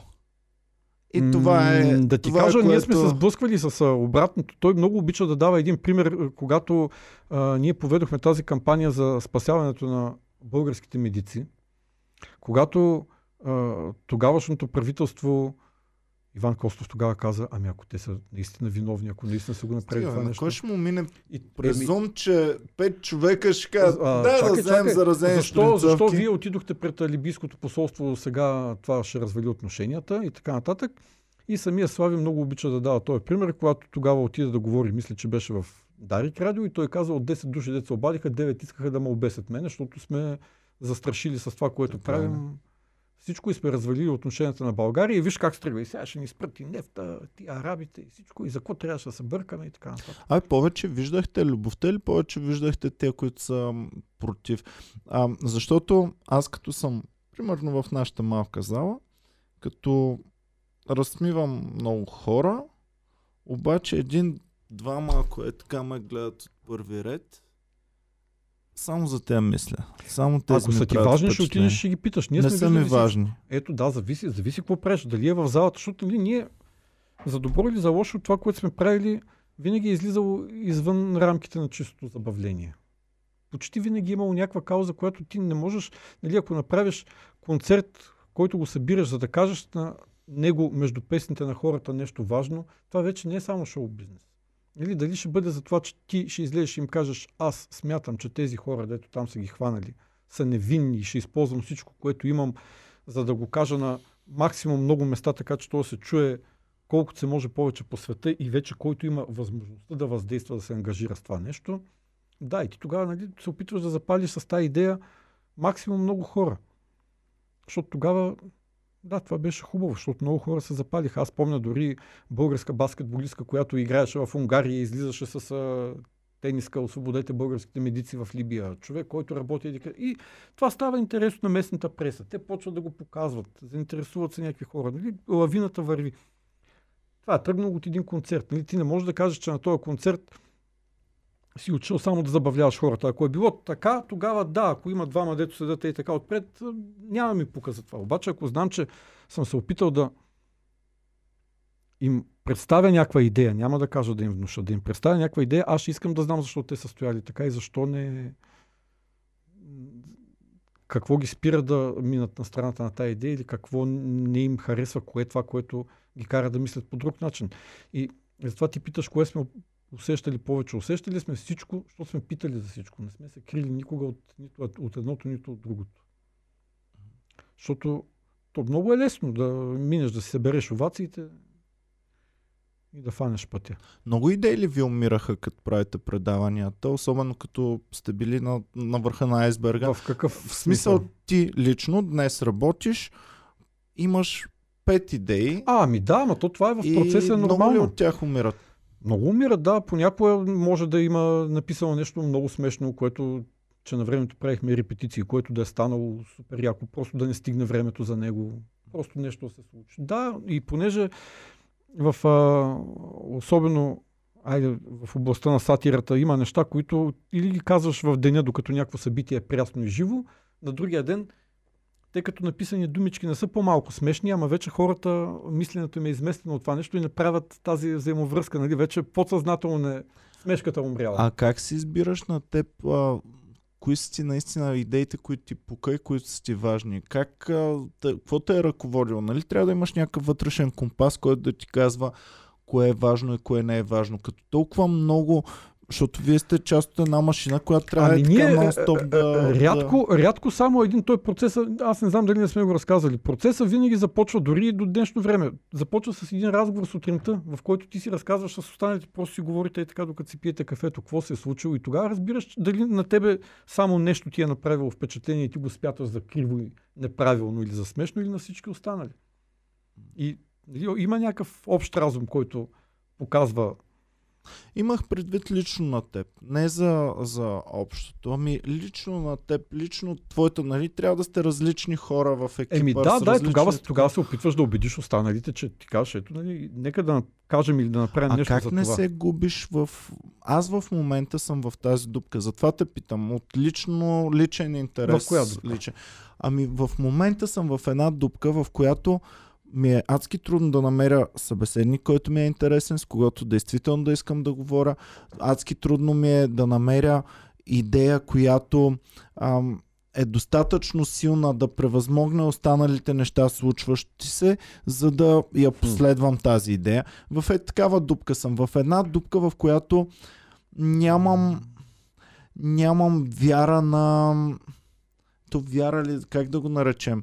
Нямам силата да да последвам някаква конкретна идея или разбираш ли, просто обстановката, точно съм в а, позицията на учителката, за която ти ми разказа, която ви е каза Ей, сега всичко а, ще гръмне за какво да ви уча. уча, за какво да Значи, строим тук къща, сега. за какво да правим. А, има няколко възможности, с които може да подходим към този твой проблем. Психолог да хора, моля те не ме праща на не, не. психолог. Сега, ако Ти бяхме, си ми днес психолог. Ако, ако бяхме будисти, щях да ти кажа, че това не ти е проблема, че ти си постигнал просветлението вече. Няма, нищо не ти е интересно да говориш, с никого не искаш да го говориш, ти вече си опрял главата си до петата на Буда, нали? Трябва ти още малко и си до него и то с него вече и за какво си говорите, нали? Просто ще гледате надолу и той ще вика, аз нали ти казах и ти ще ме викаш, аз първи ти казах, че така ще стане. Но да, има такива моменти. Дали в личния живот, дали в обществената дейност. Както се казва, винаги- Разказ, разказ се опитвам да напиша точно за това, за човек, който е последвал индианската поговорка, не казвай ако, ако не е наистина важно, Мгм, мгм. И започва от ден на ден Да по-малко да казва. В един момент млъква и той вече не може да говори. Ами то понякога дори мълчанието може да звучи по различен начин, защото ти знаеш много добре, световната история, айде откакто хората четат напечатани текстове, откакто могат да гледат телевизия и да слушат радио, в един момент мълчанието на някого, когато си свикнал да слушаш и чието мнение си приел, и независимо дали се съобразяваш с него или си против него, но искаш да чуеш какво мисли този човек, ако един такъв човек млъкне, в някакъв важен исторически момент или просто в някакъв момент, който той смята за важен, това мълчание говори също. Еми в момента искаме да знаем Слави. Искаме ден след ден Слави да идва и да казва явно и вашите мисли. Всъщност е много интересно, че вие сте там, мислите ви си ги казвате въпреки. Не знам защо е ам, авторитета му е толкова голям, че искаме да дойде и да ни го каже той. А, Ам, има и другата страна, че не можеш да говориш постоянно, защото тогава думите почват да тежат по-малко. Стойност. Не можеш да създаваш един фон. То много е лесно да всеки ден да коментираш нещо, да си кажеш мнението, но тогава и хората, хубаво е да си говорят. Най-хубаво е да си говорят тогава, когато наистина има какво да се каже. Най-хубаво е, когато а, хората очакват теб да кажеш нещо, да го казваш наистина, когато то ще бъде важно, а не просто да си сервираш а, мнението по всякакви въпроси, защото дали, ние всеки ден има за какво да говорим. Ето, днеска може да кажем нещо за кой ще купи Челси и така нататък. Добре, това кого го вълнува в днешно време? М. Макар, че нали, ако направим цялата връзка, ето сега 2,5 там милиарда или колко беше, които ще вземе Абрамови за Челси, те ще отидат за благотворителност. Тая благотворителност ще отиде за едната воюваща страна, за Украина. Тя какво може да направи с тия пари? Това нещо ще промени ли в хода на войната и така нататък? Виж, нали, може да тръгнем от тая тема и да си чешем езиците колкото искам. Но не мисля, че някой ще иска да чуе нашето мнение точно по тия въпроси. Нали, трябва да говориш тогава, когато наистина това, което ти имаш да кажеш е важно, а не просто да разсъждаваме. На, може си говорим за регената, ако искаш. Нали? Не мисля, че нашето мнение ще спре това предаване или ще го О, пусне. добре, или... че ми напомни. Исках да си поговорим с теб за Ергенът. И въобще за, за това, което се случва в момента. Ами Аз не го гледам. Да, Само слушам разговорите на моите колежки за него, което а, мисля, че а, аз съм а, привилегирован, защото мисля, че историите, така както аз ги чувам, са по-интересни от самото предаване. Много по-интересни. Аз а, това ми е хапче за сън, защото Боми го следи с цел да можем а, да го милкваме, да, го да, ние наричам аз. да... Ние го милкваме. Да, да, да. Ние го доим, този Ерген. Мгм, мгм, Значи, а, пускаме го, даваме коментара, защото хората, които го следят или не следят, чакат да чуят да, този коментар. Ето.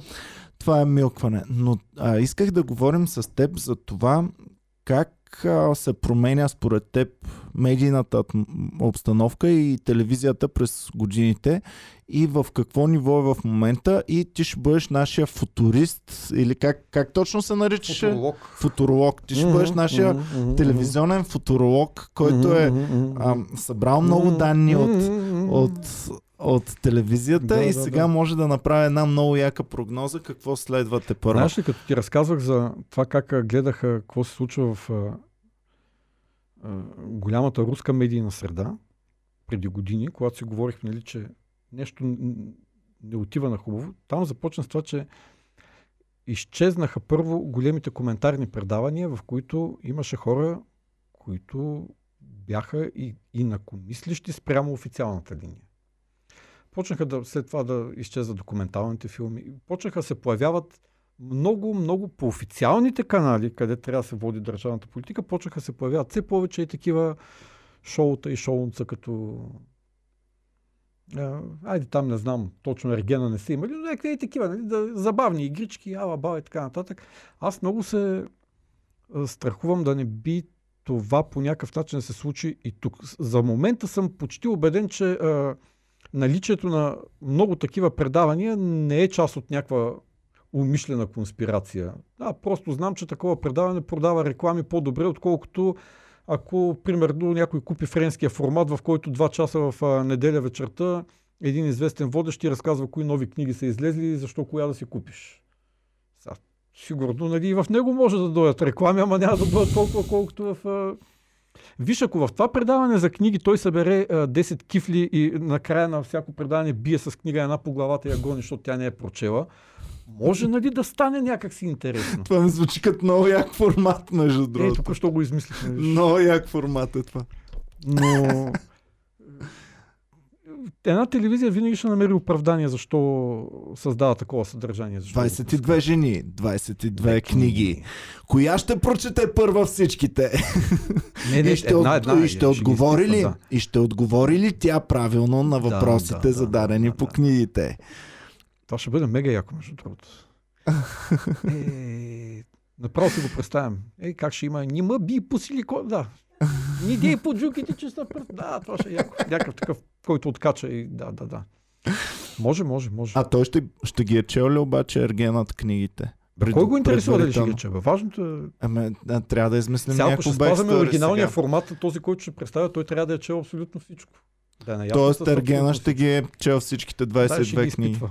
Леле, ще бъде... той е много грозен ерген ще бъде, ако ги е прочел всичките 22. Няма да намерим такъв. То няма му остане време да прави бици вече, човек. Ами ще чете във фитнеса, бе. Ще Те- ги слуша на аудиокниги. Ето, тъкмо ще включа, тъкмо ще, Добре, тъкмо добре, ще, ще, добре, ще продадем, ще ги тъкмо, тъкмо ще продадем рекламата на, да не казваме на кого. Добре, те ни звъняха между другото да рекламираме нещо много сходно с нашия подкаст. А. И аз им казвам, да, да, добре. След това си казвам, чакай само. Ще се самоубиете. Нали? Това е, да. Не е много окей. Така че ето, всичко, всичко може да се измисли, но да, формата с книгите ще го оставим за по-нататък. Нали? Първо ще бъде с... А... Та, да, Да, защо не направите? Вие имате телевизия, имате ресурс, можете да го направите. То, този точно проект А. можете да го направите на базик. Никога нали направихте? А, Левски ген не беше ли ген. точно това? И хората го гледаха. Тя, една от главните ви героини, е главна героиня в Ергена. Къде стигна? Еми. Виждаш ли? Ето това е. Значи все пак е имало някаква От Левски ген до Турската ривиера. Е! Ама виж, Левски Геб беше наистина направено с чувство за ирония. Еми да. Наистина беше. И момичетата, А те не които участваха, или не, напротив, напротив, много от тях разбираха. Ага. Даже... Имаше няколко. Чакай малко, Боми, нямаше ли една... Няма да я наричам лудата, ми... Нямаше ли още една участничка? Три. Три от вашите. Три от вашите. Смятай какъв старт на живота. Значи, може би те не са разбрали, че Левски Г е повече за иронията. Но...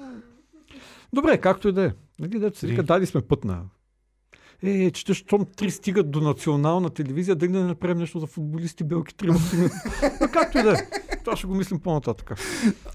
Това ще го мислим по-нататък. 22 футболисти. Дали ще прочетат те тази А, книга? пък- Една, между една другото, книга обаче ще има. Познавам 20. много футболисти, които четат книги, наистина, има такива момчета. И ако гледаш особено от по-младите, а, такива, които... Е, кой ми беше направил впечатление? Кой отиде да играе в Италия? Дали беше Валя Антов, който даваше интервюта на доста добър английски, между другото. Мгм. И аз си викам, бре, ето, чел, научил, браво, нали, явно трябва да променим нещо в... а, То затова не сме го чували като футболист. Да, да, защото... Е, това е... Имах един приятел, който казваше в спортното училище, треньора по борба, казал а, и на прочетена книга, и на забравена фатка. Еми, Така много че- добре го е казал че, нали, ето за това. Но да, да се върнем към... Имаше комедийно сериалче, в което точно така му функционираше мозъка, че той може да запомни хикс факта, Е, но когато запомни хикс плюс един, първия факт се вече го излива, забравя. Да. Ами то може би така е нормално. Но, но да, телевизиите, е, те е, не са толкова важни. Заради всичко това, което си говорим. Защото ти в момента имаш свободата да избереш кога кое да гледаш, откъде ти сам да си доставиш съдържание. Нали, телевизията вече а, не ти е този а, дилър на а, истина и информация, който... Ама това Била. пък отнема, отнема ресурса на, на екипа, който седи зад съответното предаване. Колкото повече... Аз от 9 ти го говорих с сега, на замърсяване на, на, предаването, тая екипа на едно предаване като, а, айде да кажем, като Ергенът, едва ли се чувства ощетен, поне аз така мисля, заради това, че в същото време са можели да направят предаването, в което един човек чете 20 книги и ти ги разказва в неделя. Човек, айде направете го. Ако, ако Но- искате, викнете ме, ще участвам безплатно там. Не мисля, че ам, българската публика е отново готова за такова. Не, може, Може би има да хора. има- има хора, които Може готови. да има и 22 други, които помагат, но някои от тях казват фалшиви факти за книгата и ти помагат. Е, Нали? ти вече вкарваш други- кои са елемента в това. Други пък ти дават верни, верни факти за книгата. На времето, Тоест, а, в а, началото още на Куко, си говорихме с тогава с а, Любен Дилов, който беше казал, че тогава почнаха се появяват нали, много телевизии, кабелни и така нататък. Те се чудеха какво да правят, но нали, едните правят сутрешен блок, другите правят сутрешен блок. Той тогава беше излязал а, той е лав, че телевизия без сутрешен блок като циганен без златен зъб. Нали? Не може, трябва да има. И тогава Любен Дилов каза, то те какво да правят? Те просто в един момент ще стигнат до там, нали, викам, моята мечта за абсурдна телевизия е човек да ти чете вестник по телевизора. И то една-две години след това всички сутрешни блокове започнаха да правят. четат. И аз тогава си казах, ми тя телевизията умря, нали, вече. След като вече в официалните новини а, са готови да ти покажат нещо от Twitter или от Instagram и то да звучи като мега якия факт и така нататък. Да, има все още хора, които разчитат на телевизора, че точно в 7 часа ще им бъде сервирана информация и така нататък.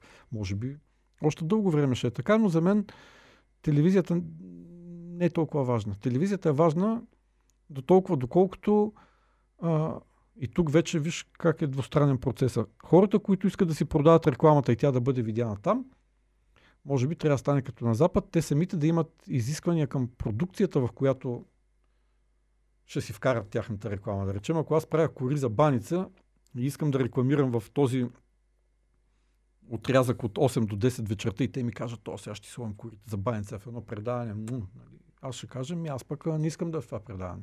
Искам да е някакво друго. Нали? Произведете нещо и тогава ще ви дам двойно повече реклама за двойно повече кори за баница, но искам да имам контрол над съдържанието. А телевизията пък ще каже, аха, ти сега, защото даваш пари, пък искаш да ни контролираш съдържанието. А не могат ли да направят едно предаване само за точене на кори за баница? Ето това е най-лесното. 22 жени Точат кори за баница. Да, да. Но, да.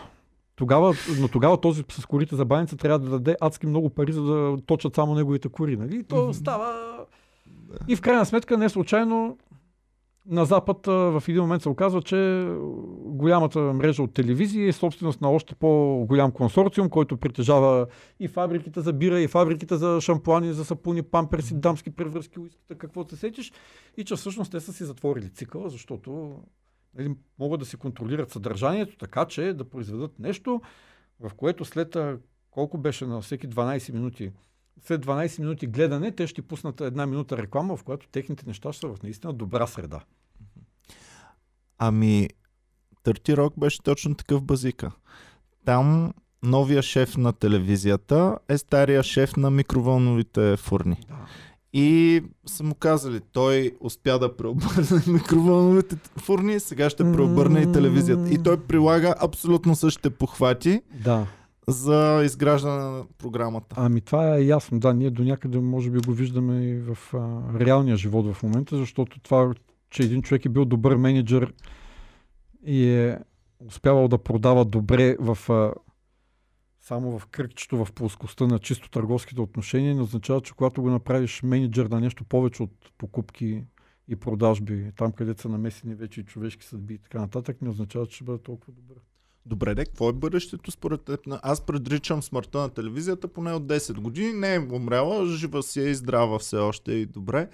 Ам, но, но не можем пък само на малки продуцентчета е такива като нас да, да седим и да караме, защото пак ти връщам този разговор между Слави и Магардич, кога, който Мгм. го гледах, че казаха много правилно. За, ние зрителите искаме нещо хубаво, нещо голямо, нещо грандиозно, то струва Да. много пари. Да, За да ги има тези много пари, трябва да го гледат много хора. да. За да го гледат много хора, трябва да, Кръгът да е затворен. Да. да... Ами виж, тук ще стигнем до това, което си казахме в началото на разговора. За да направиш нещо, което в един момент се окаже успешно, в един момент трябва да се престъпиш през опасенията и през страховете и да рискуваш.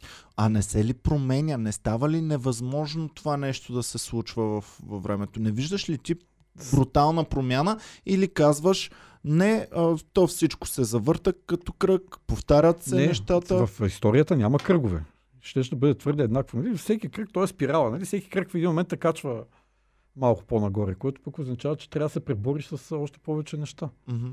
Нали, Наистина, то е елементарно да говорим само за пари, които трябва да бъдат а, вкарани, за да се получи нещо хубаво, пък след това да те гледате, да си го Те върнеш. парите са символ, те за мен са като точки, Ами- които трябва да бъдат събрани от нещо друго. Нали? Да, така е, но нали, ти трябва да започнеш с нещо, за да направиш някаква инвестиция и да получиш наистина хубав продукт. То, за съжаление, е така. И това е бъдещето на телевизиите, мене ако питаш, че а, всички ще започнат да продават съдържание, което ти да избираш сам кога да гледаш. Просто един ще има повече възможности да произведе по-скъпо и по-интересно съдържание. Защото ти можеш да а, седиш ето на тази маса и да решиш да правиш новини, но ти няма да имаш ресурса да имаш а, 40 кореспонденти по целия свят, във всеки областен град по един, да се свързваш с хора навсякъде, които да могат да снимат, да ти изпращат материали в прекрасно качество и тогава може би публиката ще предпочете въпреки, че и твоите и нейните новини на тая хипотетична телевизия ще стоят едно до друго квадратчетата им в YouTube, те ще предпочитат да гледат другия, защото знаят, че той е осигурил уж по а, съдържание, което повече заслужава доверие, защото има повече източници и така нататък.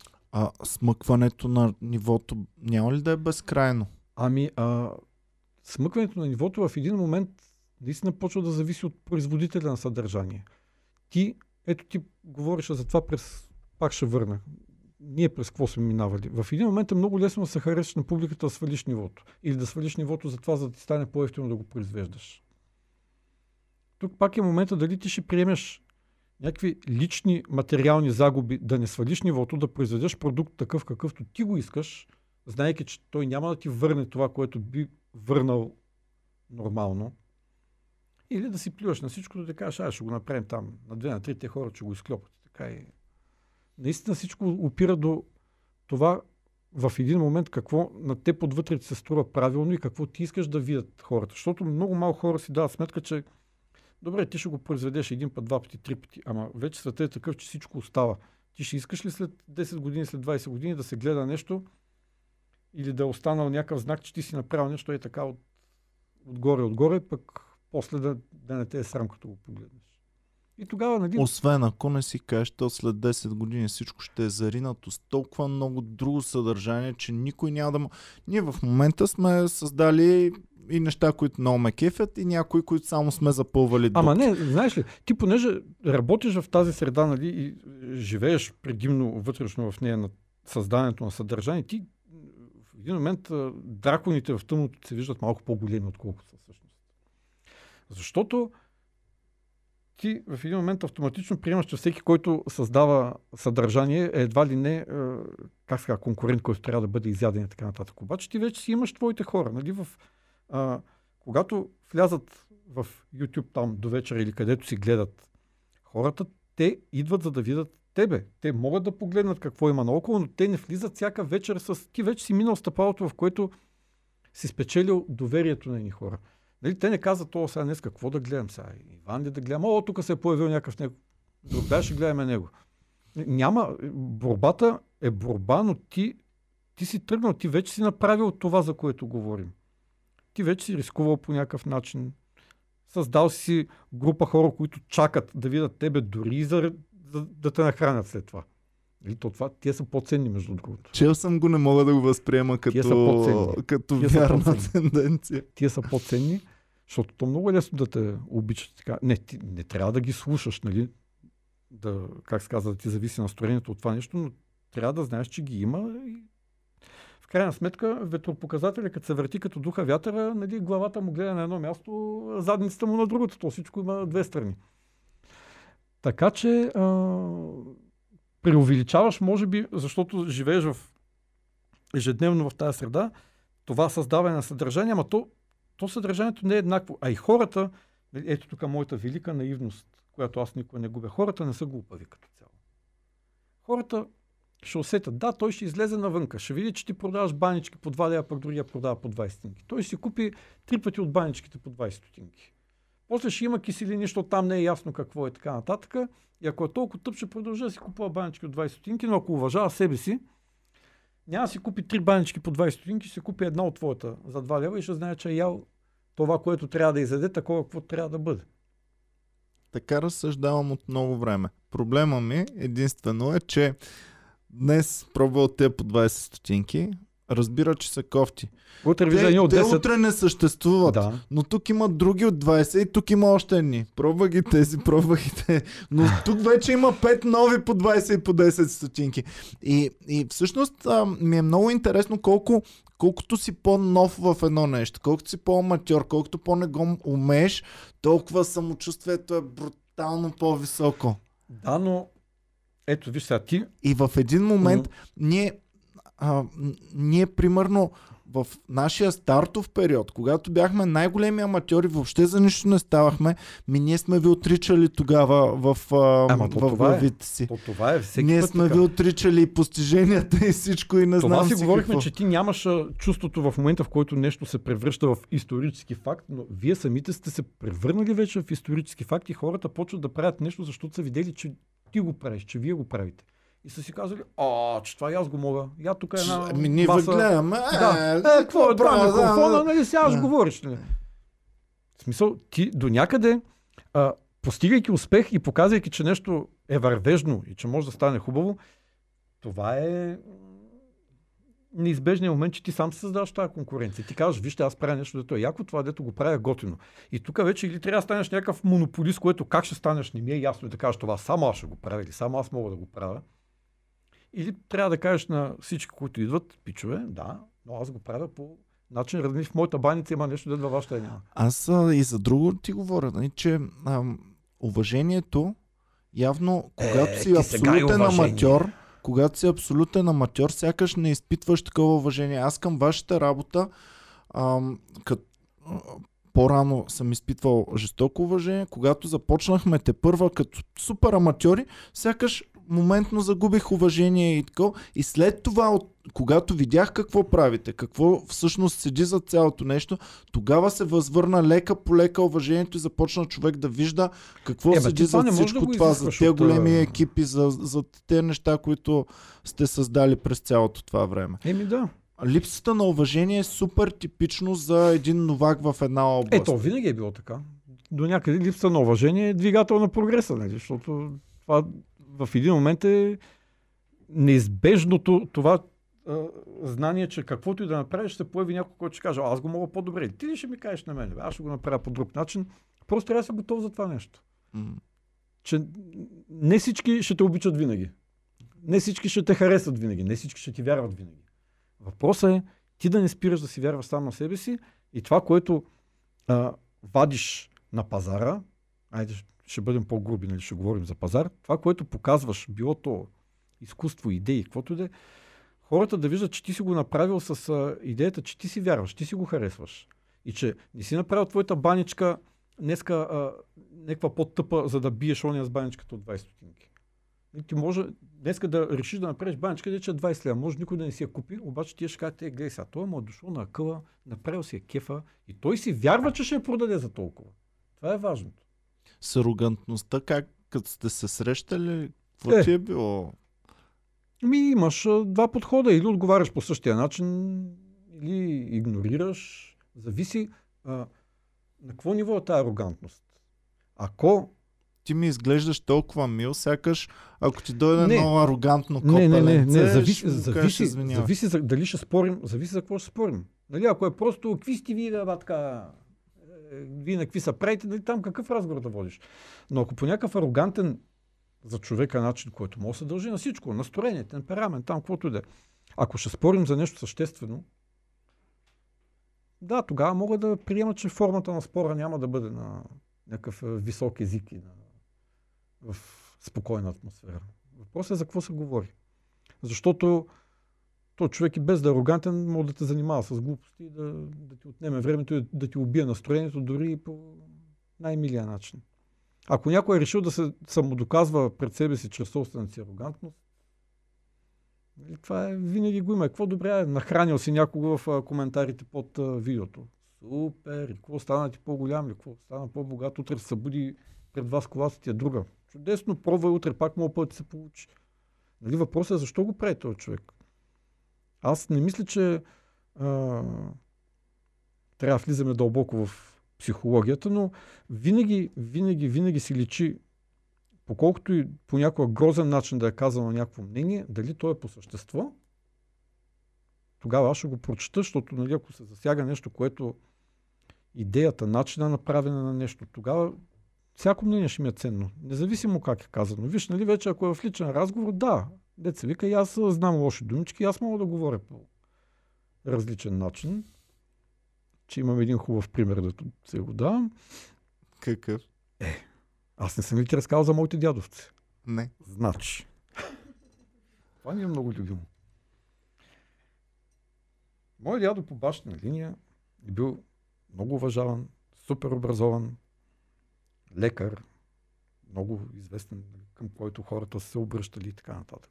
Значи, аз от него почти не го помня, защото той почина рано, но от тях книги от до енциклопедии, дебели. Значи аз там, като бях малък, се приспивах, четейки голямата медицинска енциклопедия. Беше много интересна, разни черепи. Работи. Дядо ми, по майчина линия, бежанци от Одринска Тракия, установили се в Бургас.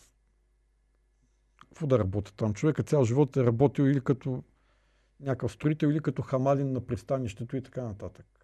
И аз винаги съм казал, значи в мене има от едната страна един много високо образован доктор, а от друга страна е хамалин от пристанището. И само от това как ти се държиш срещу мене, зависи кое ще включа от двете. Защото Хамалина е на стартова позиция. Хамалина от Бургаското пристанище е готов да се включи, вярвай ми, във всеки един момент. Това, което ще кажа, няма да бъде по-различно, като, като го кажа Хамалина, но ще звучи по начин, по който може и да се засрами, ще си вляза в този разговор, деца вика.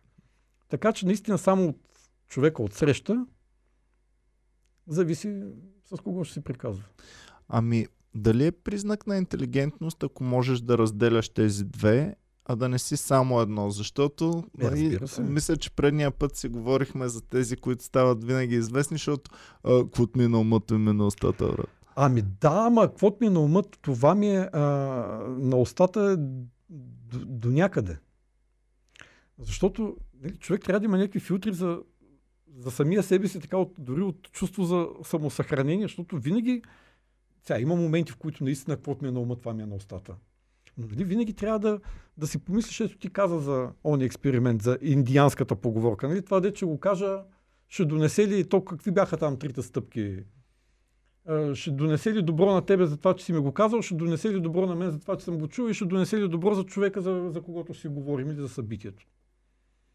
Да, иначе има хора, дето изстрелят нещо, пък после какво правят, че, че не е било? Ами аз това го завързвам и с това, да си говорихме за телевизията и за предавания като Ергена и, и, и, и подобни. Е, е друго. формати, които, които изстрелват в известността хора, които ще си повярват сега супер много. Да. Хора, които тази известност я преследват без да имат план за нея. Защо им е? Защо? защо? Какво ще правят с нея? Пари, докато могат. Пари, После ще докато дойдат могат. следващите Много 20 и няколко годишни Докато могат. и така.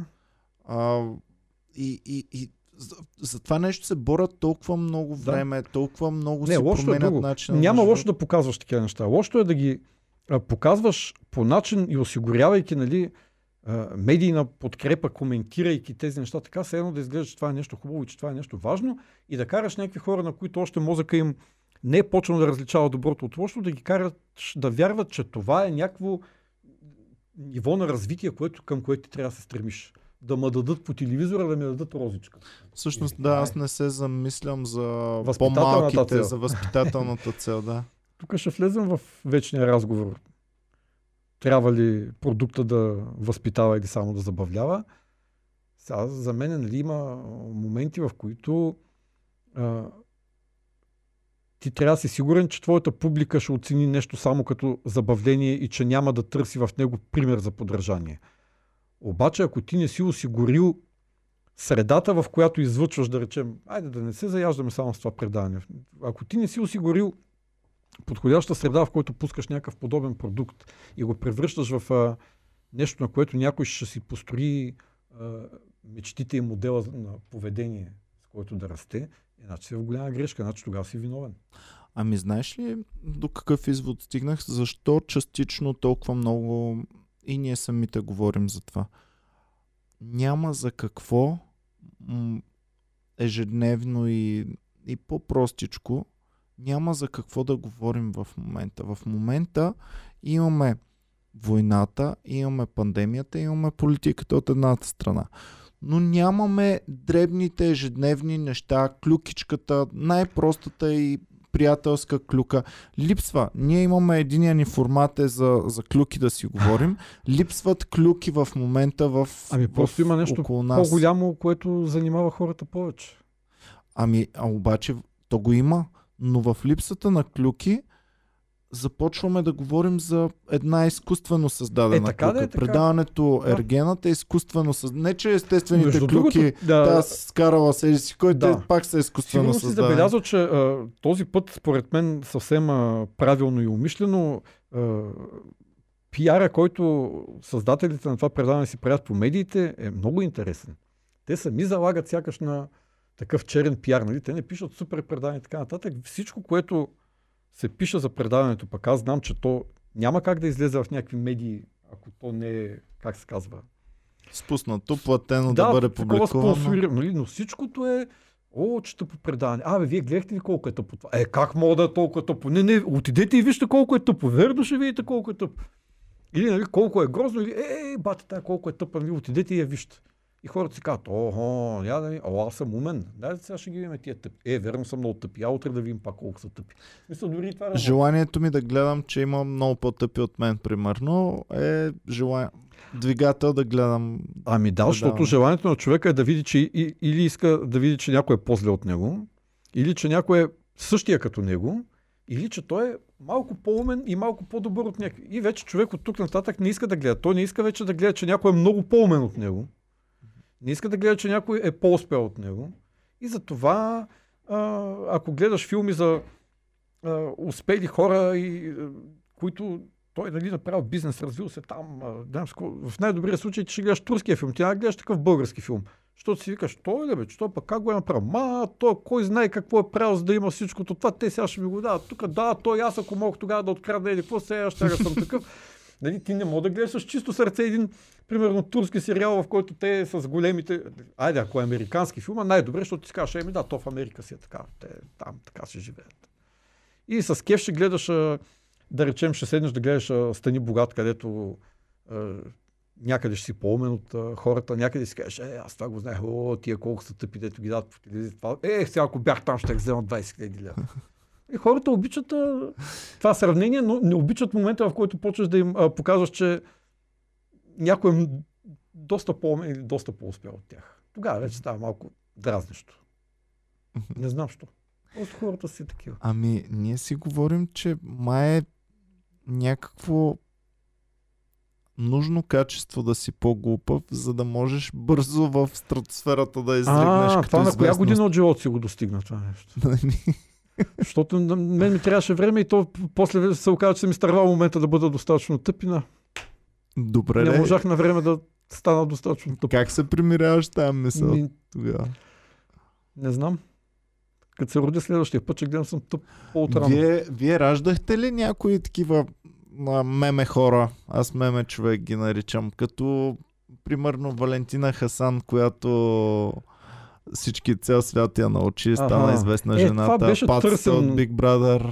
Ами не, да ти кажа, аз имаме си такива в нашия вътрешен, вътрешно производствен хумор неща, които сме правили и за които се сещаме, за които обаче едва ли публиката, нали, те тогава на деня, в който са се случили близките месеци, седмици, може да са били готини на нас от а, някога от правенето ни на единия конкурс Мис България беше се паднало ние да го правим, да го напишем там, нали, цялата организация и така нататък. Запомнил съм една реч на една от кандидатките, те нали държат реч там, миските. И една така се обърна към цялото българско човечество и от тогава нататък за нас този ласт цялото българско човечество е Не нещо задължително. Няма къде да го чуеш, освен ако няма някакви стари записи от това. Цялото българско човечество и какво ли още не е. И такива неща, но те да, то тогава нямаше и как ако тогава може би имаше толкова развити интернет и хора, които да дебнат да се закачат за нещо, сигурно от всякъде щеше да излиза по нещо. Но... Не, не се сещам. Да, може би сме произвели някой, който е станал и така.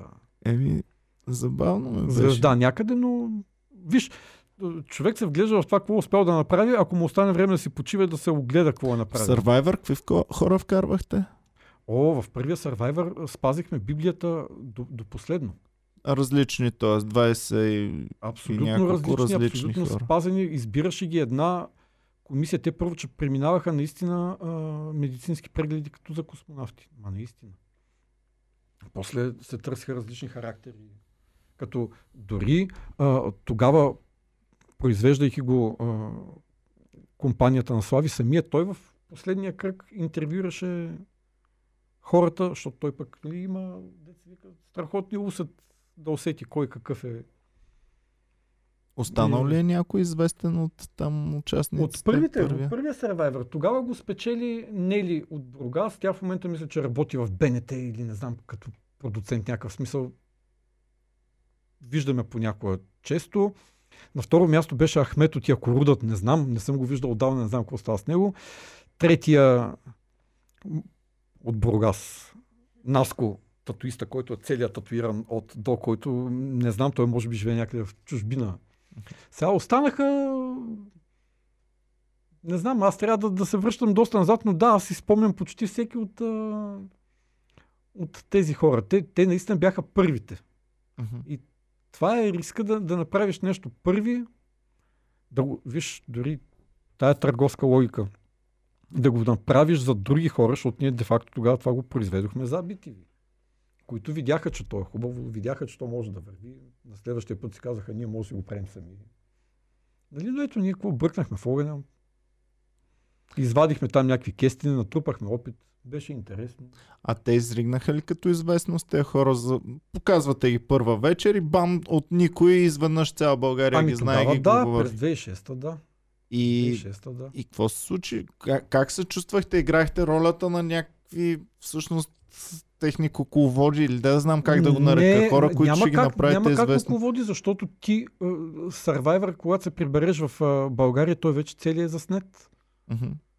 Той не се случваше на, на момента, както и сега така. Просто Да. най-якото в Survivor е това, че накрая всичко, което се случва, се случва в супер тесен кръг и никой не знае всъщност кой е победител. Наистина. Аз от нашия Survivor не знаех. Знаеха, може би, трима души. И то, това бяха тези, които са а, гласували, продуцента на предаването, операторите и тогава всички там бяха аржентинци, чилийци и така нататък на локацията. Те въобще те и не разбираха. Те накрая питаха, понеже тогава водещ беше Камен Воденичаров и накрая всички реплики завършваха с накрая ще остане само един. И те идваха и питаха, той поне всеки път го каже, и те питаха, какво означава накрая ще остане само един? Какво значи на български? Аз не мога да разбера. Той каза, той това Камен го казва всеки път. Като свърша, накрая ще само един и вика, а, накрая ще остане само един. Това означава, еди, какво си, еди, какво си. А, да, добре. Шотландския боец така казваше накрая, като им Еми, отрязва главите. при нас така казваше, накрая ще остане само един. И беше доста, доста... А, научиха и други български думи, като едната от тях беше баница, нали, че си говорим за баница. И беше доста хубав опит, но наистина ние, когато тогава го правихме, спазихме Библията на предаването от до, защото тогава хората казаха, основният принцип на Survivor е има храна, няма шоу. Няма храна, има шоу. Мгм. И никакво такова хранене зад кадър, никакво вземи сега тук хъпни тая кифла, пък се прави, че не си ял. И си ходиха гладни, мръсни, боси голи, обаче пък наистина за мен това е едно от най-истинските предавания. Оттам нататък почнаха да влизат някакви вип личности, дето бяха там, защото са известни, а не защото. Абе, смеси се. Big Brother, Survivor, стана едно такова. Не знам. Нашето гарджи си е най-хубаво. Сигурно за това така говоря. И хубаво. А, Беше ли ти важно тогава? Ами беше ми важно, защото знаех, че правим нещо за първ път. И на всички ни беше важно, защото искахме да, да бъде хубаво. Добре, да- откъсвате се от тук от вашия живот за Еми, откъснахме сумати се, да. Колко време се снимаш? Ми около два месеца. Еба си. Два месеца, ама ти, ти си на А работа шоуто, всеки ден. какво го правихте? Еми, значи ние бяхме... Доста хора бяхме всъщност. Ами, А, шоуто някаква част от екипа. Да, имаше и други все пак. Така наречените нали, тогава малки сценаристи. Плюс това, то основната част се падна през а, месеци, в които шоуто почиваше. Все пак имаше едно лято. Така че, хубаво беше. Ма ти тогава не мислиш, нали, ти не си на А екскурзия. ти вие екипа не сте ли като на екскурзия всъщност там? Не Ти с като- жена си ли беше ли си? О, къде ти? Сериозно Ти пък, ми бяхме на работа. Нашите смени бяха такива. В началото, това дали е интересно на някого? Интересно ми е на мен сета. А, двете племена се разделиха и по двама сценаристи отговаряха за всяко племе. Като ти си прекарваш един цял ден с тях. Там, нали, спиш си с тях, всичко. Оператори по двама, по двама звукари. Значи един екип, който е денонощно там. Сутринта в 5 часа с една лодка. Идва смяната, сменяте, ти се прибираш в едно нещо, което беше силно казано хотел. А, не си бил на големия лукс и на готиното, така ли? Какъв лукс! Слушай, прибираш се и не си почиваш един ден, защото ти се прибираш с материал, който си заснел. Този материал трябва да бъде описан, обработен. Между другото, имахме 3-4 момичета логърки, които трябваше да вкарват в компютъра и да описват заснетия материал. Те според мен за тия два месеца дори не разбраха, че не са в България. Не знам дали успяха да излязат от стаичката, да отидат да видят, че през улицата имаше море. Отсреща. Те си тръгнаха най-бели от всички, защото просто не излязоха от тази стая с Мгм. компютрите. И общо взето организираш игрите, имаш си там. О, аз между другото бях а, този, който пишеше на едни такива пергаменти задачите, които... Пишеш ли в Рима? Не. Когато слънцето не, не, не. изгрее... Не, не, не, не, не но, но дър- държаха нали, шрифта да е някакъв такъв като по-старовремски и там общо взето вечер с това се занимахме. Калиграфия. И ма. да, беше хубаво, защото нали, това съм казал винаги. Едно място е, е готино да отидеш там, за да го опознаеш, наистина или да живееш много дълго, или да работиш там. И тогава виждаш, че Добре, не- това не само спираш. забавляваше ли или също и, и даваше възможност да Ами, образова по някакъв Виж, начин? ние се стараехме в това, което правихме тогава, да има всичко, да разказваме за мястото, на което сме. В игрите да вкарваме дори някакъв образователен елемент, да обясниш защо нещо би трябвало да е трудно. Какво би трябвало, а не нали просто тръчиш там по пясъка и, и каквото излезе. Но то пък не може да товариш, нали, не бива да си прекалено дидактичен, защото ти от всяко нещо може да влееш някаква информация в главата на зрителя, ама защо? Въпросът е да го направиш така, че той да вижда, че тия хора наистина им се случва нещо, а не нали, че просто а, те тогава игрите бяха сложни, по-сложни от сегашните. Наистина седяха гладни, ама наистина. Значи, биеха се за храната си по време на игрите и когато а, ето няма забравя Ахмет от Якоруда с едно мачете, той наистина една, един паяк тарантула, наистина го уби, изпече си го и пред аржентинския екип Не. го изяде, защото той разсъждаваше така, аз съм гладен. Това нещо е просто един по-космат рак.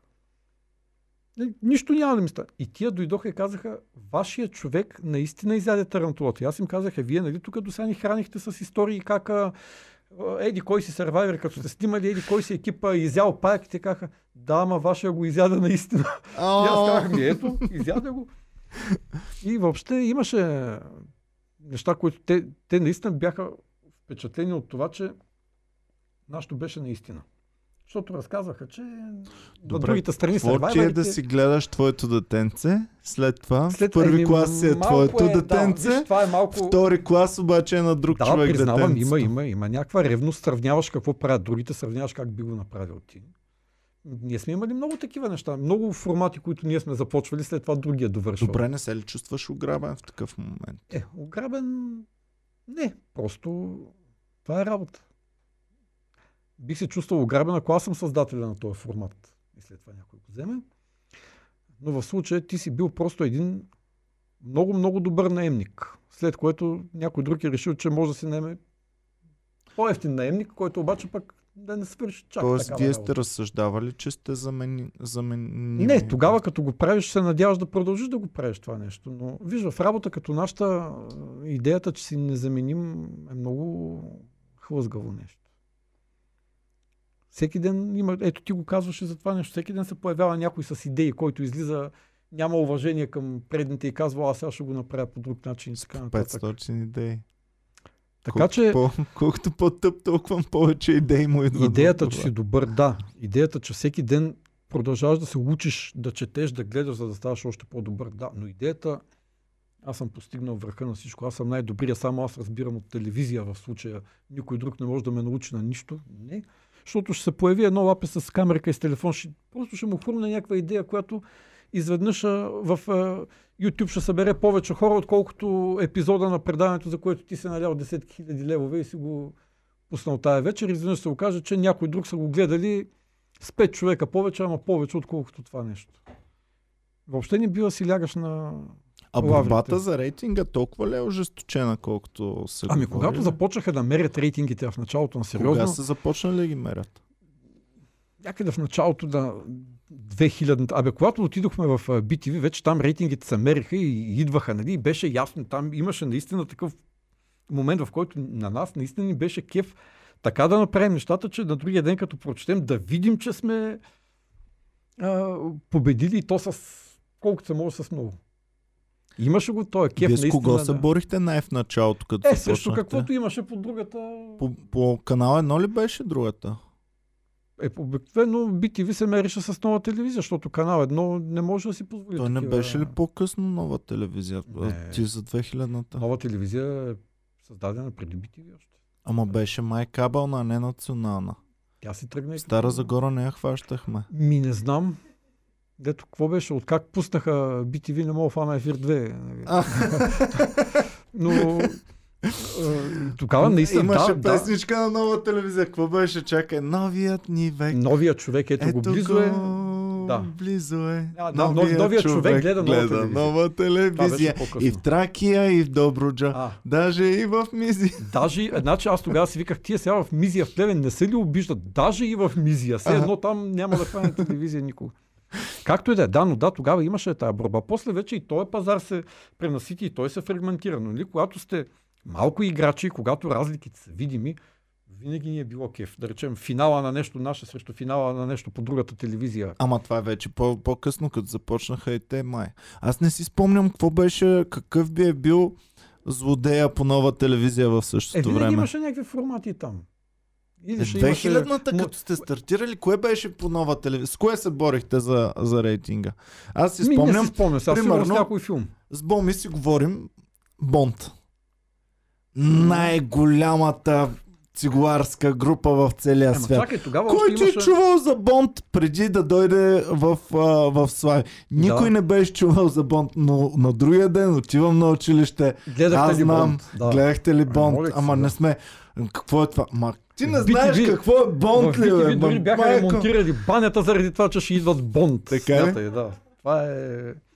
Ми да, ето виж тогава, ма не, това е романтиката на първите. Сега сигурно в момента също има някакви неща, които се случват за първ път, но може би ние сме малко по-възрастни и не ги виждаме. Е, не ние сме разглезени, пък и всеки ден се случват много неща за пръв път и не им обръщаме също Да, внимание. мисълта ми е, че сигурно в момента има нещо, което да представи някакво съдържание, било то медия, книга, там, подкаст. Не знам аз. Със сигурност и в момента има нещо такова, просто може би ние не го виждаме. Ами това, че има много, прави всички по-малко стойностни.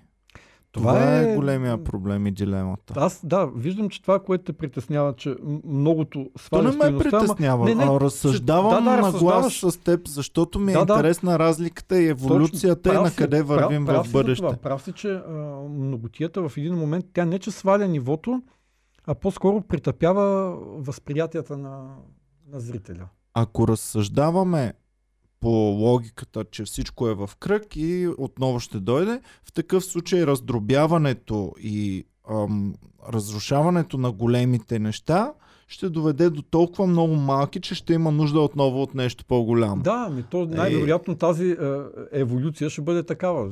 Като, макар че ентропията е водещата сила в Вселената. Нали? Всичко в крайна сметка се стреми да се разпадне. Ушки му. Дали? Дали аз пък наблюдавам, че се стреми всичко да се съедини. Даже имах една, една, едно мое си разсъждение, че всички сме много сходни. И човека, и вятъра, и, и абсолютно всичко. Защото какво правим ние? Хората трупаме ето, гледай колко съм Да, натрупал, да, да, да. тук на едно място. Вятъра какво прави? Навява ги и ги струпва снежинките ето тук или пясъчетата Така. или нещо друго. Но единия вятър не казва на другия вятър, гледай сега аз каква копчинка си натрупах, пък ти нямаш такава. Разбираш ли къде е? Тук не знаем, буддистският момент се губи в този смисъл. не знаем дали не е така. А, Не знаем дали не, прис... не, не придаваме на нас си твърде много смисъл, а Аха. пък всъщност тези наши размисли и съревнования да са нещо много ненужно и не, и не Е, те като цяло са ненужно и неважно, но а, за разлика от вятъра, човек има нужда от някакво себеутвърждаване. Обикновено той има нужда от това да види себе си готин в очите на отсрещните, което един вятър няма нужда от А вятъра го е превъзмогнал, вятъра е над това, вятъра е бу- буддистските ценности ги спазва. Да, да. Той но... не се самовлюбва в себе си. Защото вятъра. ако разсъждаваме нали, по този начин за ветровес, тогава урагана е някакъв мега вървежния, мега богат вятър, Агресивен който вятър. дойде и нали, вие какви сте тук и така нататък. Ами Но- да.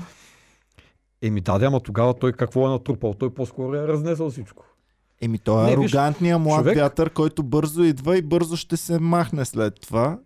А пък другия ще си духа през цялото А време. другия ще си да, това не трябваше да го кажем, защото вече философията отива на другаде. Но, а, да, човек е склонен да събира и да... То това е нормално, нали? Човек по такъв начин понякога, наистина това се утвърждава. Много малко хора са И доволни. тялото ми гледа, нали, аз си събирам е, това се, зависи, сланинки. това се зависи от тебе сега. Ами това, че ти си прахосваш твоите сланинки, аз ги събирам, А, викаш, опазя не се ги. в... А... Аз ги пазя тези сланинки, нали, натрупвам ги, стават все повече и Не, повече. не, ще, в ще дойде един момент, в който кризата на средната възраст ще те накара да вземеш други решения за себе си, вярвай ми. Абе, А, Краси Радков много отслабнал. Да, защото той иска да стане, как се казва, Фитнес човек. батка. Не, фитнес батка няма да стане, но човек, който живее здравословно със сигурност. Представяш Да. си Краси Радков да стане фитнес батка след М, 2-3 години? Не. Няма да е той, макар че ако му кажеш няма да станеш, той е достатъчно а, инатлив, за да каже така ли. А не, пак няма да стане. Ще, ще пробва две-три седмици и след това ще...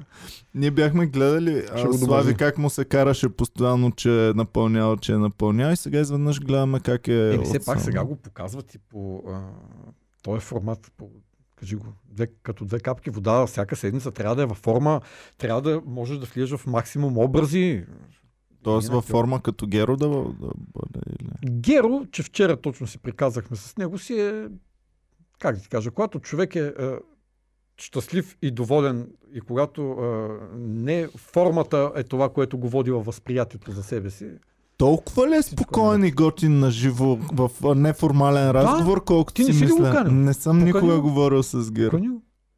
Ще се Той изненадаш. изглежда супер миличък, приятен и Той е един- дружелюбен човек.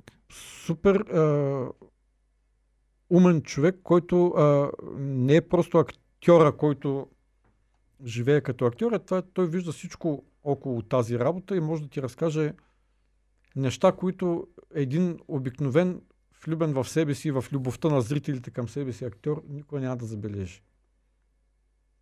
Така че Геро не е просто усмихнатото весело същество, което гледаш по телевизора, а един човек, който наистина, ако си поговориш с него, ще бъдеш а, впечатлен и от нещата, които го интересуват, и от а, начина по който ги разсъждава, и от това, че ти всъщност в един момент ще разбереш, че той е същия като тебе. Просто работи някаква друга работа, която го кара пред хората да бъде до, до някъде друг. Слагал съм под общ знаменател някои професии и ам, съм се чудил как голяма част от актьорите изглеждат и в реалния си живот доста фалшиви, доста Е. разговор не може. Значи, аз си е, казах, да. че ми е трудно да си намирам събеседници, защото не обичаме и те празните разговори, където питаш един въпрос, хоп, събеседника включва Е, копчето, Той си има готови си го. тези за себе си всеки. Да, ами, какво ти кажа? Много... То не е само при актьорите това. Не е само при актьорите. Много хора са си измислили тяхната си история. Те самите може да не си вярват в нея, но пред другите хора разказват тая лична легенда. Дето си я има, ти се надяват, че поне някой ще повярва в а, това нещо. Много по-лесно е да бъдеш естествен, ама пък това на много хора не им харесва за самите себе си. Са. Много хора, ако можеха и в а, реалния живот да ходят с пет филтъра, като от Инстаграма върху себе си и да изглеждат а, все едно живеят само по местата, по които се показват на два пъти седмично в снимките и така и така. Сигурно ще, ще да е друго. Но ти знаеш, нали, че... А, знаеш какво ги дразни такива хора? Това, че всички знаят, че това е само образ. Това, че всъщност никой не им вярва, че те са това, което показват на картинката. Мгм. Защото такива, дето каквито са на картинката, такива и в живота, те са малцина и много малко от тях са тук в България. Такива. Аз съм си създал среда, където си говоря с хората, с които сме се говори и си говорим Ти си постигнал, а, по цял ден си... си говоря а, и с Боми, и с Ники Банков, с Петя, с Емо, Да, вие имате с тук Васил, доста, с... как се казва, ваш, вашия балон е доста добре наситен така с всякакви мисли и идеи тук.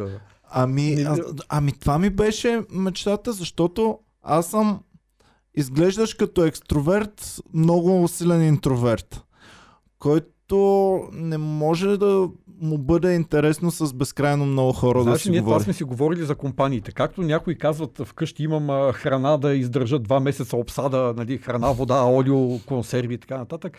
Аз това съм си го мислил за хората, с които се обграждам. Казал съм си, ако сега ме затворят някъде с ей тия хора, колко мога да изкарам с тях преди да ми стане тъпо да спре да ми се говори и така С нататък. Боми изкарахме две години пандемия, като даже по-интересно не стана сякаш разговорите. Ето, ето.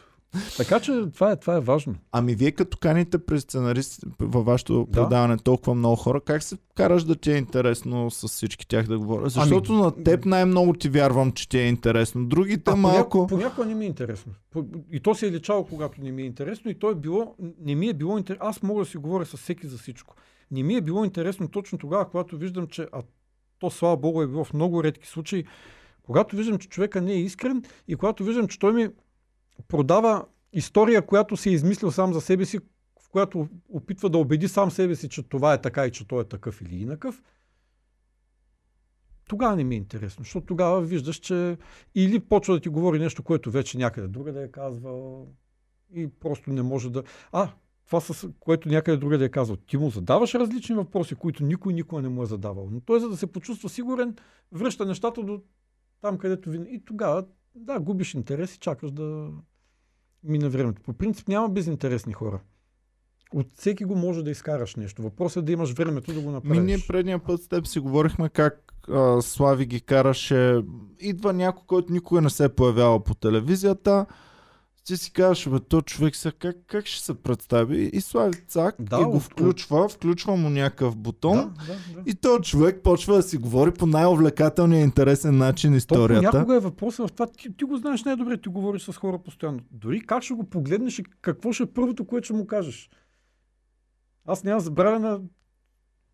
Че забравих там името й. Няма да забравя, че забравих. на коя холивудска там актриса, като беше дошла, той каза в първи момент и тя сяда, аз не мога да възприема, че тя е тук. И вика, погледнах и първи въпрос беше, какво правят вашите? И то разговора просто тръгна, преводачката го погледна, защото ти как казваш на английски, какво правят вашите, нали? кои са вашите? Е, и тръгна вече. От и такива. Е, имали сме и други. Значи е валай на преводачката в такъв Да, да, случай, да. че са отиграва такива. Имали сме и въпроса, който започва интервюто с вие от кога сте братя. Разбира се, но... Така че всичко може да се реши по някой се вика отидем поглед. Няма, Е, има вие от кога сте братя е интелигентен начин да попиташ на каква възраст е по-малкият от двамата не, братя. историята е друга, че ни гостуваха хора, които за пред обществото бяха един дует, уж са братя, а ние ги познахме отдавна и знаехме, че не са братя. А кои са те? Братя Кулинови. Никой не съм. О, ето едни хора, които някоя трябва, може би, да поканиш. За тях ще разказвам друг. Майко мила, те станаха история тези хора вече. Бяха двама музиканти, той един май даже не беше музикант, които е, използваха по начин, който сега бихме нарекли супер як. е, Жалко, че тогава нямаше такива неща като YouTube. Те яхнаха вълната на чалгата по най-технократския начин. Казаха, появяваха се навсякъде с един лаптоп и казваха, ние сме инженери, музиканти. И сме създали този чалга генератор, който нали, имаме алгоритми, които сме разработили и той прави хитове. А пък те бяха достатъчно добри да правят наистина някакви такива странни хитчета и после казваха, много странно, а, циганите ги харесват, нашите песни. И най-странното беше на някаква промоция на албум, ги бяха поканили двамата с генератора, като бяха ги взели на А сериозно. действително с генератор са ги правили, Бе, не са генератор? лъжили. А, лъжат. Просто ходеха с един лаптоп А, и казваха това е чалга генератор. Иначе те, ако а, в YouTube със сигурност има останали техни парчета, братя Кулинови и така нататък. Ще ги изгледаме сега. Да. А, Сега YouTube ще ми каже, вашия канал е много сходен с канала на братя Колинови, те защото... имат а, канал. А, Така ли? Но те, а, те бяха на времето наистина такива. Правеха си абсолютен базик с всичко. Мгм. Те правеха това нещо на, а, на майтап и се оказа, че то работи. Това кои години? Ами, край на 90- 90-те, началото на 2000-те, там някъде. Как Единият не сега е съм оперен ги чувал, бе, човек? Ами не знам. А, те бяха започнали, когато си станахме приятели и си разказахме, бяха започнали с това, че Светлио Кулинов, който не е Кулинов, разбира се, това има измислена фамилия, разказваше как в а, първите седмици и месеци на демокрацията, когато всичко така се освободи и хората имаше нещо като битак тук на Кристал, продаваха се разни неща. Той каза, аз се чудих в какво да изкарам пари и събирах в едно бурканче едни мравки и написах на буркана целебни мравки и обяснявах на хората, че като ги пуснеш да те хапят и те са, нали, от не знам си къде, и се вика си купуваха. Вика, беше ми много кеф до момента, в който едно момиченце не дойде с едни два лева, каза баба, каза да купя мравки. Целебните или Целебните мравки. Вика, аз си го продадох и след малко вика, тя дойде и плачеше, защото каза, щупих буркана, мравките избягаха, баба ми ще ме бие. И той вика, тогава ми стана малко гадно вече. Ама пък бизнесът ни прода. И мисля, че негова беше идеята а, да направят, тогава, виж, нямаше достатъчно ресурс. Те искаха да направят първата чалга опера в България. Боми, моля се, пусни ми ги само да ги видя физиономите, защото ми е много, много интересно Като как от, изглеждат от, те. от идеята на братя Кулинови, на Светлио Кулинов, може би по-скоро, за първата чалга опера в България, остана само Иво Танев, който тогава хората го помислиха за чалга певец, защото той изпя песента 100 марки. А той е част от братя не, Кулинови? Не, не е част от братя Кулинови, просто братя Кулинови, имайки идеята да напишат първата чалга опера в България, бяха измислили, а, чакай сега ще се сетя как се казваше. Тя трябваше да се казва, Светлио Кулинов я беше кръстил Цара на пазара. Операта Аха. Цара на пазара, първата българска чалга опера. И всъщност, ако имам 100 марки, стигат ми за цяла нощ, беше ария от тази опера, която Иво Танев я беше изпял да си я запишете и така. да Тоест Иво Танев не е чалга певец, така ли? Просто той, а, връзвайки се на акъла на ето, виж с какви мобифони става и така нататък. Е, ба си пичове. И тогава почти никой, аз не знам дали и до ден днешен знае, че тези хора всъщност си правеха абсолютен тъшак с цялата работа и, А и, и ги... Те са умни И вяр- пичове всъщност, Какво говориш? които просто се Човекът се базикат. занимаваше сега светло, не знам с какво се занимава, знам, че пробваше различни бизнеси, беше рекламен консултант, произвеждаше неща. А, този, а, как му забравих името в момента, трябва да погледна. Е, оперен певец, певец и така нататък. Просто си правеха абсолютен майтап и хората се връзваха. И ето ти, ти дето казваш хора мемета. Ето ти, това са боцмани. Нали, Е, това не е ли през- от шоуто на Слави в... Ами не. А, не, не, долу а, видях А, те са гостували, Е, това, да. до... това нали е от шоуто ви? А, това е от шоуто, но това вече е от шоуто. А, в, ние в... А, Хъшове, ето това е А, интервюто. Хъшове. Това е интервюто, което трябваше... 99-та кръга. имаме и година, знаем коя 99-та година. Хъшове, това е интервюто, което започва с въпроса Вие от кога сте братя? Аха. Виж, затворихме кръга. Но те ходеха облечени точно като едни бизнесмени тогавашни. Нали, Мобифон, който най-вероятно и не работеше, а беше просто такова чалга генератора този компютър. Но и, хората се вър... и хората се вързваха. И хората се вързваха и вярваха. И това беше весело и, и смешно. И на всичко отгоре тия направиха парчета, тогава, които останаха някакси в а, златните страници на ранния български Добре, поп-фолк. толкова е яко да се базикаш и да правиш базици, когато хората са вярвали на всичко. Ами те и сега вярват на всичко. Просто трябва да намериш на какво вярват. Ама сега вярват... А... Да, знам. Плюс това Не е зависи, зависи за какво ще се базикаш. Нали? Зависи за какво ще На излъжеш. кого ще направиш скрита камера в днешно време или Значи пък да да повярва нещо в... още по-яко от братя. скрита камера. Трябва да, а това си прав. Гледай Ако измислиш, ако измислиш супер яка идея, съм съгласен, Да. че ще повярват. Е, ние, ние бяхме пуснали всъщност преди две години май. Си лафиме тук в нашото клюка издание и а, си лафихме точно за сцената, която ще строят в Пловдив за Мгм. културна а, столица на България. Ага, да. И а, колко е скъпа сцената, скъпата колко... ограда, да. да. И тогава точно ми казва Петя или Боми, една от двете, ми казват, в Штатите Кания Уест отказва да пее на Коачела, защото не са изпълнили неговото изискване за сцена. Аз им казвам, еми да, тя сцената е тук в Тука, Пловдив да, в е момента. дошла.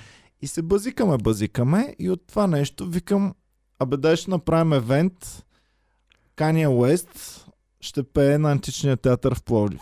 Пуснахме го евента, казахме на феновете да се джойнат и те се джойнаха и влязаха нали, примерно 15-20 хиляди души, от които хиляда знаят, но другите 10-20 хиляди не знаят.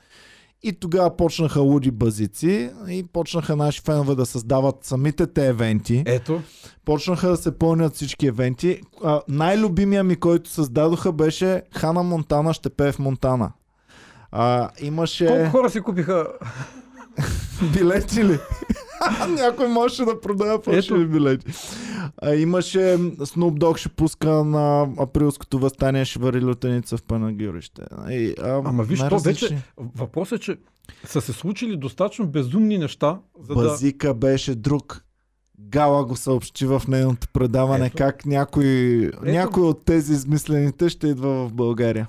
Ама виж, не- Промоутери на ивенти се потресоха от това, че тези фалшиви ивенти раз, развалят пазара на събития. Промоутери на евенти се, се ето ткаха. това е начин. Боми Успели ме сте. притесни, вика чакай малко Ще и, и сменихме, да, смених. Ужас. Ама ето бе, успяли сте. Успяли сте. Ами ти, ето ние нещо подобно направихме в това, което сега правим по нашата телевизия, шоуто на сценаристите. Може би още във второто или в третото предаване си поканихме Елена Петрова. Обаче и казахме, тогава ще играем една игра. Ти влизаш, ние те представяме, няма да ти правим интервю или разговор, защото какво да си говорим, нали? Ние се познаваме, разговаряли сме, нали? Няма в момента някакъв повод, нещо, което ти да представиш. Играем игра, без да го казваме на зрителите. Задаваме ти въпроси и ти без да се очудваш или да се запитваш защо ти задаваме тези въпроси, просто отговаряш. Получи се жестоко. Пуснахме един плакат на филм. Казахме, ето, сега вече може да го кажем. Новия филм, в който Елена Петрова играе, там някакъв американски, който ще излезе всеки момент. Що никой не знае, тя нали, каза, ми той тук договора беше такъв, ето вече излезе, вие откъде го имате това? Ние викаме, «Е, имаме го. И се почва, тя само стои така, тя идеално, гениално е игра тази игра. И как ти беше да си партнираш с а, Хю Грант, тя каза, ами аз началото нали, не очаквах, да, даже не вярвах, не вярвах. Тук продуцентите, като ми казаха, си викам, да бе, Хю Грант нали, ще дойде тук да снима. После се оказа, че аз ще хода там, а не той. И тогава вече повярвах и така нататък. И добре, там Хелън Мирън, какво е беше тая по-възрастната, ти как, нали, тя не те ли потискаше, примерно, защото бяхме ги нарисували на един плакат. Е, да, малко е трудно и така нататък. И следващия въпрос ти кажеш, добре, ама ти трябваше да учиш да говори на български в самия филм. Това. И тя така поглежда, така, «Ми, да, трябваше да уча, играе играта. И до момента, в който ние казахме, нали, а защо от всичко, което можеш да научиш на български, я научи точно на това. Без да й казваме на кое. И Аха. тя съответно пак се включва. Поиграхме си половин час тази игра. Тя не трепна. Половин час! Да, тя не трепна, цялото интервю беше такова и каза на другия ден, звънна и каза, вие сте бати идиотите, куп хора ми звънят да ми честитат за филма, да ме питат как е можело да не се им казала. Колеги, вика, ми звънят да, такива леко завистливи и как отидахме на кастинг без да кажем на никой, а, нали, пак с връзки, пак се уредихме и така нататък. Вика, дайте да се появя днеска, вика, в преданието, за да кажем, че това не е истина, защото вика, то за един ден стана някаква ужасия. И дойде на другия ден, казахме, да бе, това беше майтап, ето показахме, че тя не е знаела. Тя каза, че продължава колко? Към месец след това се намираше някой да, да ми каже кога ще го дадат филма тук. Проблема на базиците е, че можеш само веднъж да се избазикаш Е, по да, ние определен затова не го начин. правихме това нещо след това. Е, това е проблема. Ако бяхме драма, аз сега, а, много често се базикам с тях, че трябва един драма клуб да отворим, обаче там, както в комеди клуба, няма да е едно реване за цял филм. Да, не, не, да, не, не, да. не. На всяка минута ревеш Рев, пет рев, пъти. рев. Не те Да. ли разревае сега за две минути О, и ще е слизаш от сцената директно. А, между другото, направихме го това още един път, около А. година след това с този Илиян а, фолк певеца, който го бяхме поканили. Той се нави с голям кеф обясни как ще ходи в, на нова година в Словения, където е поканен, защото нали, Мелания Тръмп е словенка и там а, на тяхното семейство тя си събира словенската рода и той е поканен с неговия оркестър. Той верно ще, ще ходи там по някакъв повод, но ние така навързахме нещата, че излезе, че той си е в контакт с нея, говорят си постоянно, тя му пише. И тогава пак имаше а, от сорта на, а, за това начин няма да дойдете, примерно, в а, Малко Търново, защото, е, да, пък, нали, извиняйте, ние не ви вярвахме, че сте заети, ама вече разбрахме къде ще ходите. Да. Въпросът е да не го правиш много често, да, да не хванат хората принципа на, на смешката. Еми да. Трябва да си Но остане виж, това с драмата трябва да задълбочиш на него. Това трябва да, може би ще е първото в а, порода си. Някой правил ли го е по света, така да събира хора, за да ги разреве? Да ги Да ги- разреве. Правят всичките сериозни актьори и режисьори. нали? Само не, това не, правят не, не, постоянно. Не, не. Аз ти говоря това да е като, като Имаше- формат. Нали, Аз бях 45 гледал- секунди рев, 45 секунди рев, това е. Еми, има такъв базик, примерно. А, бях гледал филм, в който главният герой е много сериозен актьор. Ама толкова сериозен актьор, че на края на представлението всички трябва да влязат, да изпитат емпатия към неговия Ага. герой и да реват. Ако ти не ревеш, ти си тъпанар от всякъде. А, да. И, Аз съм бил на такива представления, дето ако да, да, да. и нашия човек не можа да се разреве. И а, фейк рев направи най-накрая. Обаче он го хвана, че реве а, не, не И наистина. И му падна Но се реномето. разсърди. Ето, това е. И каза, ти тук не уважаваш. И така. Когато аз бях малък, легендата беше, че не можеш да гледаш слона мой приятел без да се разревеш. И ние отидохме една компания от нашия квартал да го гледаме с... Ма наистина такива на по 8-9 години с идеята, че това сигурно е... Верно е бати филма, дето ти го гледаше нещо. И накрая слона умря. Ние седим такива, гледаме се, хилим се. Първо се пресихме, че сме безчувствени. Второ, почнахме да се смеем, защото нали, ти очакваш да усетиш някаква драма, която да те покрити и ни изгониха от а, салона. Е, Аз затова не отидах да гледам Титаник, защото им се дразних, че всички, Значи задължително трябва да, да усетиш това, което другите усещат. всички нали, трябва да ходиш с две пакетчета носни кърпички, защото много ще ревеш на Титаник. И не го гледах, сега Боми ме кара супер много да го гледам. Ема сега трябва да Аз- държиш и да не го гледаш Ами никога, трябва, иначе ще си да, развали серията. трябва. Или поне го изгледай тайно. Не мога, бе, човек, 3 часа и половина, малко по-кратчек да го бяха направили. Те сега и за разговора ще кажат така. Сега ще, ще... Да, ще кажа. Гледа то от края до края. Знаеш за кое най-много ме, интересува, ме дразни, че съм изпуснал в живота си и няма как да, Кажи после, да аз ще кажа. наваксам. Аз за кое съжалявах едно време. За концерта вашия на стадион на Василевски не, не дойдохме и адски много ме дразни, че не, не намерих начин да дойда, Що? защото... Валеше дъжд, нямаше дъжд добран. Не, не си купих билети на време. Ще да кажа, имахме, обади. ама- имахме някакви елементарни шоута, мънички наши си там и пропуснахме. То до година сигурно пак ще имате. И разбираш ли? И пропуснахме. И след беше... като видях, а, д- дори не след като видях, след като видях какво нещо сте сътворили, какво нещо се е случило и супер много изпитвах м- яд към себе си, че не съм намерил начин да дойда. В смисъл, ти тия песни си ги чувал и ще ги чуеш и друг път. Деца на настроението. Е, ами- И това беше от нещата, за които ти казах. Да рискуваш да направиш нещо, което не е ясно дали ще се получи или не. И после пък в момента, За- в който билетите се продадоха буквално за секунди, нали, вече идва отговорността, значи трябва да покажем нещо, дето тия хора, като са дошли там, да усетят нещо, за което да не останат излъгани и разочаровани. И нещо, което ще се случи един път. Ние не знаехме, М. че ще се случи един път. Ако знаехме, че един път ще се случи само, защото всеки път този концерт го давам за пример като нещо, което може би, ако не направите отново такова, аз не виждам в България възможност българска звезда Е, аз Отново мисля, да да с- се, ще се появи някой, нещо. който да направи. Въпросът е, че това... Той има много добавена стойност, да, защото да, е. Аз мога да съм много известен, да ида там да изпея някакви кирливи песни, да дойдат хората да ме слушат и така нататък. Но това е епичността на това да събереш екипи, които са градени колко години, хора, които са идвали и са си отивали, Да. а, хора, които не знам си какво. Със сигурност А. беше по-голямо от просто концерт. Всички да сме израснали с, с тези неща. Ами да, затова може би човека, който ще го направи, в момента прави нещо. Защото нали, в момента натрупва това натрупване, този, който следващия, който ще направи нещо такова.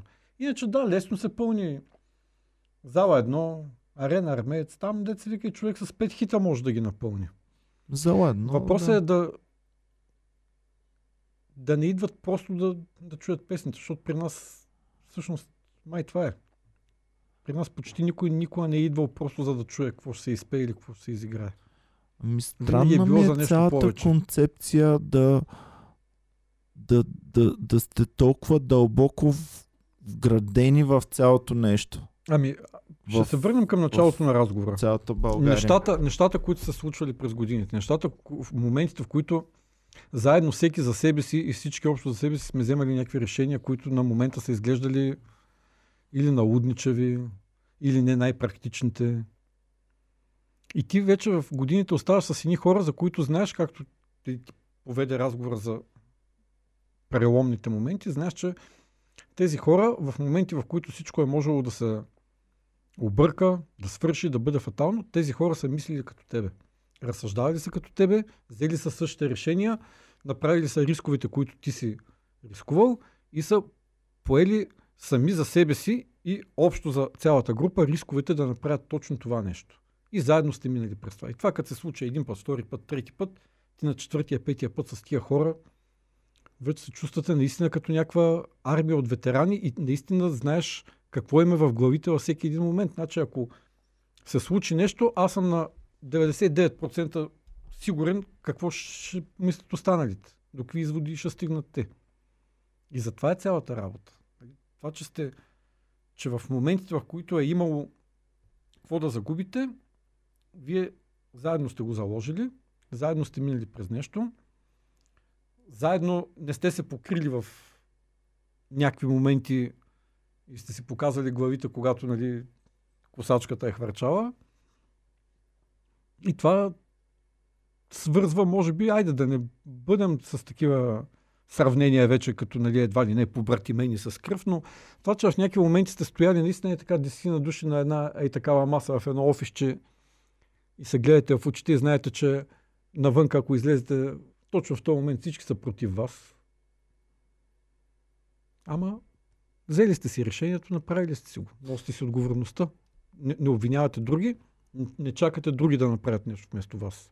И знаете, че каквото и да стане, вие сте решили да е така, вие сте го направили. Ами всички, които сме тръгнали да се занимаваме с нали, то шоу бизнес и така нататък, имаме вас като големия пример, голямото нещо, което се е случило и изграждането дългогодишното, което сте направили.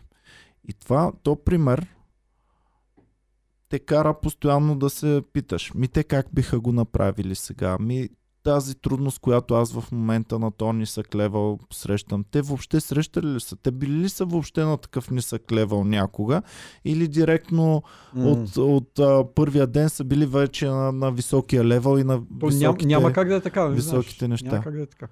Ами, който не го е живял, той вижда успехите ви и си казва ми, Е, винаги те сте били в, винаги в високото, винаги сте били в... То най-лесно да видиш успехите. То затова при нас е имало хора, които са идвали и са си тръгвали, защото те не са минали през тия начални моменти на, и, или през тия преломни моменти, когато е трябвало да заложиш нещо от себе си.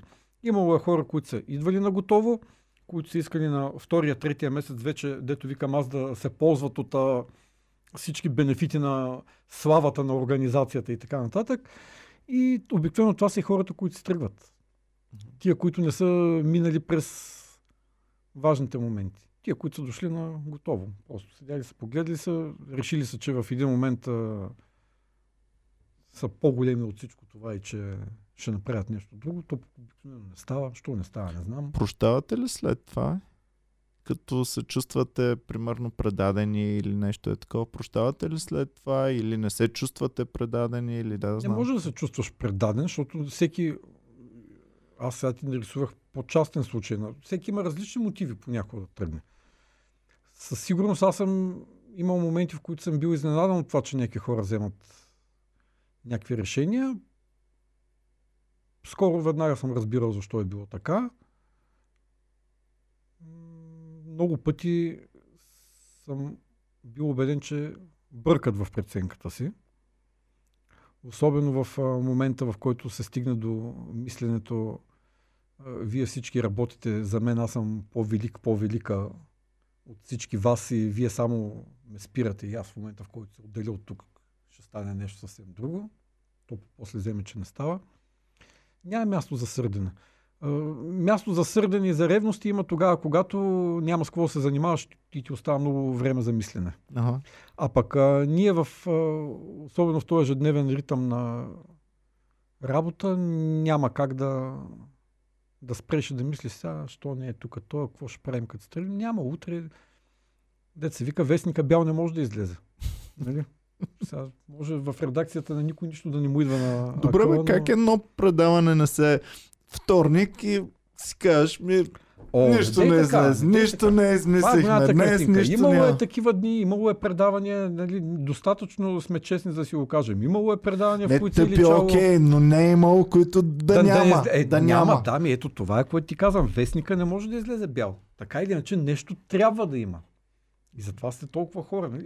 Вярно е, че а, виж, масовото съзнание работи много странно. Понякога наистина се случва в един ден на, на никой от всички тия хора, които са на едно място да не му върви. Било то в измислено, в това, някой да му е криво, ами имало е такива. дни. И как ти представяш ли си, че примерно ако се върнеш към 2000-та година, ти можеш да предсказваш бъдещето от типа на а, поглеждаш студиото и казваш след 5 години Тук, на вторник ти ще седиш ето там, ти ще седиш ето там, ти ще си писал цял ден. нали? ми И- то общото беше също. Ние като почнахме 5 години, това правихме. Та и повече. 20. 20 години. Само там, да. Ама виж, а, всеки ден, когато го правиш, то не е фабрика, нали? Не правиш всеки ден едно и също шише. Така, правиш различни неща. То това е хубавото. Правиш ги за различни хора. Макар, че да, има го ефекта на поточната линия, но то в една телевизия няма. Как да го няма? Нали? Ти знаеш, че в този час на деня нещо трябва да излезе. Така или иначе. Имаш, а, дето винаги съм казвал, имаш най-добрата муза на света, крайния срок. Това е. Така или иначе нещо трябва да има готово. Ако не е тъпо, супер, защото нали, твоето име го пише отдолу. И ти можеш да направиш нещо тъпо, ама няма как да помолиш, може ли днеска да ми го няма името в финални надписи. Там е. Така че трябва да се постараеш, ако може, да е нещо, което поне сам да си харесаш. Кога знаехте, че се разделите с телевизията? Колко по-рано, отколкото нас, зрителите? Важното е, че зрителите научиха точно когато трябваше да се случи това нещо. И че никой друг не знаеше какво. Това беше наистина решение, което Слави, когато и да го беше взел, не беше споделено. Смятай за какво нещо става дума. Никой не беше разбрал. Самата телевизия мисля, че беше изненадана и шокирана да го научи в но просто нямаше как. Аз мисля, че за това сме си говорили. Нямаше усещането, че губиш свободата да работиш някъде и то вече точно чисто творческата свобода. Това, че почва да ти се налагат някакви... Ще казвате предварително, ще гледаме предварително, няма как да стане. Няма как да стане. Защото в крайна сметка ти си стигнал до там, ако гледаме голямата картинка, говорейки и казвайки това, което мислиш и вярвайки на, в собствената си убеденост. Дали някой е харесвал това, което ти говориш и мислиш, дали не, винаги е имало различни мнения. Но когато ти си бил убеден в нещо и знаеш, че можеш и трябва да го направиш и в един момент някой почне да ти налага ограничения и да те кара да се съобразяваш и да вървиш против себе си, е, няма как да стане. Така че в момента поне знам, че това, което правим в нашата си работа, по начина по който го правим, е това усещане за... Даже понякога си викаш, абе, няма ли някой да дойде да каже, това не го правете, нали? поне да има някакъв сблъсък така, да имаш желанието да... Усещането, че си излъгал системата. Ето, ако нещо ни липсва, това е то. По някакъв начин да излъжеш някаква система на контрол и да прокараш нещо, което... Тук пък идва другата отговорност. Какво казваш, когато знаеш, че можеш да кажеш всичко? И как намираш нещо всеки ден, което да, за което да говориш достатъчно убедено. Било то там вече смешна история. И да ти интересна. пука, как ти пука 20, след 20 години, как ти пука за нещата, които правиш, казваш. Ами пука ти, защото ти гледаш. си показваш физиономията всяка вечер. Хората те гледат, нали, те колко те гледат, колко просто и така им минава между другото, ама ти, нали, ти се показваш, ти не излизаш от там, не си актьор в роля. Там си ти с твоят си образ, с твоето си име. Защото едно от си нещата, които ме ни кара всички нас, зрителите, да, да имаме и доверие, е ако смятам, че ви пука. И не знам, действително, не съм в на Слави Трифонов в главата да разбера дали действително му пука или не, но му вярвам, че му е пукало, когато ги е А говорил толкова не ти пука, ти няма как да ги... О, много хора ги правят без да им Ама пука. после си личи. То си лечи. После лъсва всичко. Ама, е сега пак давам предаването Ергена за пример. Ми там на никой за нищо не му пука. Те Ема там говорят за всички ме е любов, ясно, то че няма е игра. любов. Сега, не. защо го... Не, в игра на мен ми пука. Ама ти Ти мислиш, ли, какво че някой от че аз тези... играем с теб баскетбол и двамата А, сме да, да, супер да, да, зле, да. че няма да ми пука ли? Това е О, друго. Ама ако са ти казали, че а, ние трябва да излезем и да се правим, че играем баскетбол и да се правим, че ни пука, нали, ако това е ролята, с която те пуснали там с топката, вече става друго. Е, малко ще кажа, чакай малко, чакай малко да, да се назлобя малко Ти мислиш, че някой от тия моми е отишла там, за да... Намери голямата любов. Да, и че искрено вярва, че този ерген е някакъв ерген. И, и ти мислиш, че някой от зрителите го вярва това нещо? Не. Аз съм убеден, това е просто... Като ти разказват вицове, ти не вярваш, нали? но- Но Е, влизаш в вица. влизаш, да, не поставяш под съмнение условностите. Да. Нали, като ти кажат, а, паднал един самолет, разбил се така, че а, на два острова паднали мъжете и жените и ти няма кажеш, чакай сега. Първо самолет се разбил, те ще умрат още горе. Добре, паднали, оживели. Па как па така, па така, нали? Не поставяш тия условности, под... просто чакаш да видиш какво е станало по-нататък. Еми, като ти казват, че е реалити, ти вече очакваш да, да е реалити, да я знам. Добре, това е но недореалите тогава, нека така Недореалити. го кажем. Но... Така че хората играят, тя тази игра е взаимна, нали? Ти искаш да видиш нещо, там да погледаш някакви, дето каза ти да се разсееш, да пообсъдиш някакви други хора, като нямаш, сега предполагам, че ако си някаква възраст, на която твоите приятелки или приятели се държат по същия начин, ти няма да гледаш Ергена, а ще се обсъждаш твоята си компания. Но пък някакви, които вече още не са стигнали до там или вече са минали през тия страсти в реалния си живот, ми гледат там. Е... Едните изпитват някакви трепети, боже, това и на мен ли ще ми се случи, дру- другите им е смешно и викат, гледай ги сега тия какви са тъпи, как могат да се вързват. Ти какво гледаш и какво си обсъждаш и какво си... О, Аз телевизия почти не гледам. Добре, интернет нещо. Да, ами, Какво те, раз... какво Зависи. те разведрява? Какво е, какво правиш разведрява? Аз ти? Какво... какво? Че... Аз съм се развалил за мен комедията, че не мога да не анализирам нещо като го гледам и да си мисля... И първо, че чета супер много новинарски канали, защото ме интересува наистина какво се случва и това, което ти говориш, че аз искам да знам, че това, което чета е наистина това, което е. И чувстваш ли, че повечето информация има смисъл? Защото аз в някакъв Ами момент зависи какво ме почвам да си казвам, е баси, ми то, каквото и да, колкото и да знаеш истината, тя май няма никакво значение истината. М, Да, но въпросът е да знае. Аз обичам да е, ви- виждам информацията такава, каквато е от първа ръка. Обичам да говоря с хора, които могат да анализират тази информация, да съберат фактите и да. Айде, няма да кажа да предвидят какво ще стане, но да. Такива хубави разговори, в които се появяват някакви предположения, които често се сбъдват. Гледам филми, разбира се. Аз обичам там. Гледам си някакви неща.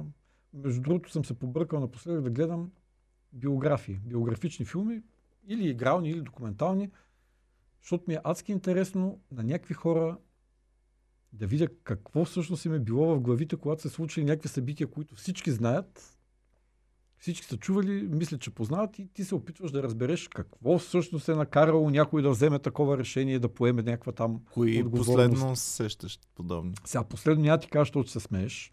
Е, да, дай, дай, това вече, като каже някой такова, значи трябва да Последно, го каже последно след гледах филмът, а, чакай, че не знам как го кажа на български, или буквите на нацията, или писмеността на, английски, нацията. както е. Това е филм за създаването на корейската азбука.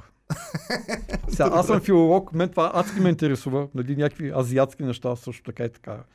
Защо корейците не пишат с иероглифи и се оказа, Корейския Кирил и Методи ли са създали Точно. азбуката? точно филма, понеже има много версии, филма започва с... Филма е базиран на една от легендите за създаването. Аха. Но аз точно гледам с нощи филма. Не съм го и догледал, между другото, защото аз спрях на средата, защото там говорят за тибетската азбука, за еди коя си. Аз, за да вникна във филма, нали, ако си кореец, може би тия неща са ти ясни.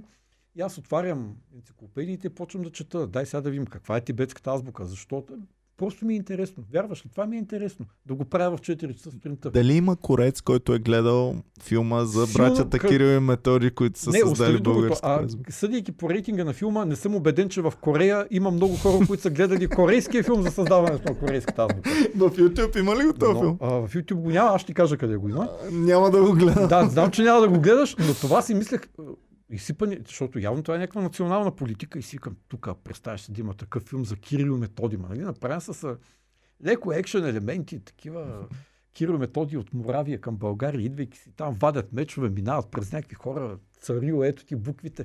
Обаче филма е направен научно. Той хем е, разказва легендата, хем, аз това си викам, това, този филм е само за болни филолози, при това, които се интересуват от азиатска фонология. Там царя стои и казва, обяснете ми как се произнася този звук. Защо тази буква е такава. И аз седи и си викам, аз съм бати извратение, мен това ми харесва. Ага. На мен този филм, е- а, аз усещам, че на мен ми е интересно защо и си викам, а, дали има и други подобни филми, аз сега трябва да си потърся. Значи ти си типичен пример за човек, който като го работи, а, интереса му вече почва да се променя, променя на и мен е се искрено интересно да разбера как е била създадена тази азбука, защо и ми се, се ми интересни техническите детайли, наистина. И си викам, наистина, може би нещо трябва да се... Не знам при какъв доктор се ходи на преглед за такова нещо. Нали, Докторе, харесвам корейски филми за азбука. Добре, вие в някакъв момент сте можели да създавате, може би сега пак имате цяла телевизия, можете да създавате всякакви проектчета, които ви хрумнат. Примерно, проекта ни за, новото реалити. Новото реалити бойс книги, да. Не, това няма да върви много, макар че ще видим, ще помислим, ще помислим. Но все пак в него трябва голяма инвестиция. Трябва да дойде някой да осигурява поне по 22 книги на седмица. Ти знаеш, 22 книги. Чакай бе, ти 20-30 смяташ, лева. че те ще прочитат за една седмица 22 значи книги. формата ще изисквате да ги прочитат за една седмица. Дали Не ще за целия не. формат 22 не, книги. не, не, не. Седмично. Аз ще ти дам 22 книги за Не, целия формат. 22 Първи книги- сезон се четат не. 22 книги. Значи ето, виж, ето така се развалят форматите, когато почнат а, създателите да спорят за това. Всяка Сега ще седмица се по една скараме книга. с теб. Всяка Ще седмица по една създадете книга. вие един формат. А ти ще направиш друг. Аз ще направя другия формат. Сега, за да е интересно, всяка седмица трябва да се чете по една книга. А не една книга за трите месеца на формата. Един формат трябва 3 Ама месеца не, не, по не. Библия. А, грешно се разбрахме. 22 книги, 22 участнички.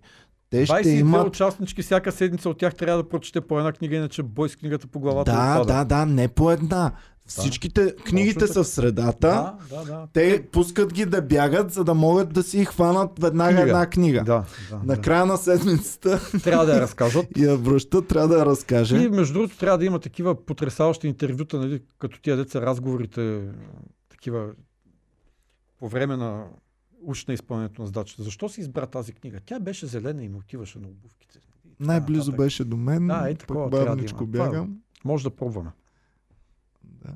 Не знам, инвестицията в книги ще е голяма. Това са, аз така 22 книги, по 20 лева книгата. Викаш по-лесно е кур, курви да се намерят, отколкото книги в днешно Ами време. ако им платиш да четат книги, могат и да... зависи, зависи.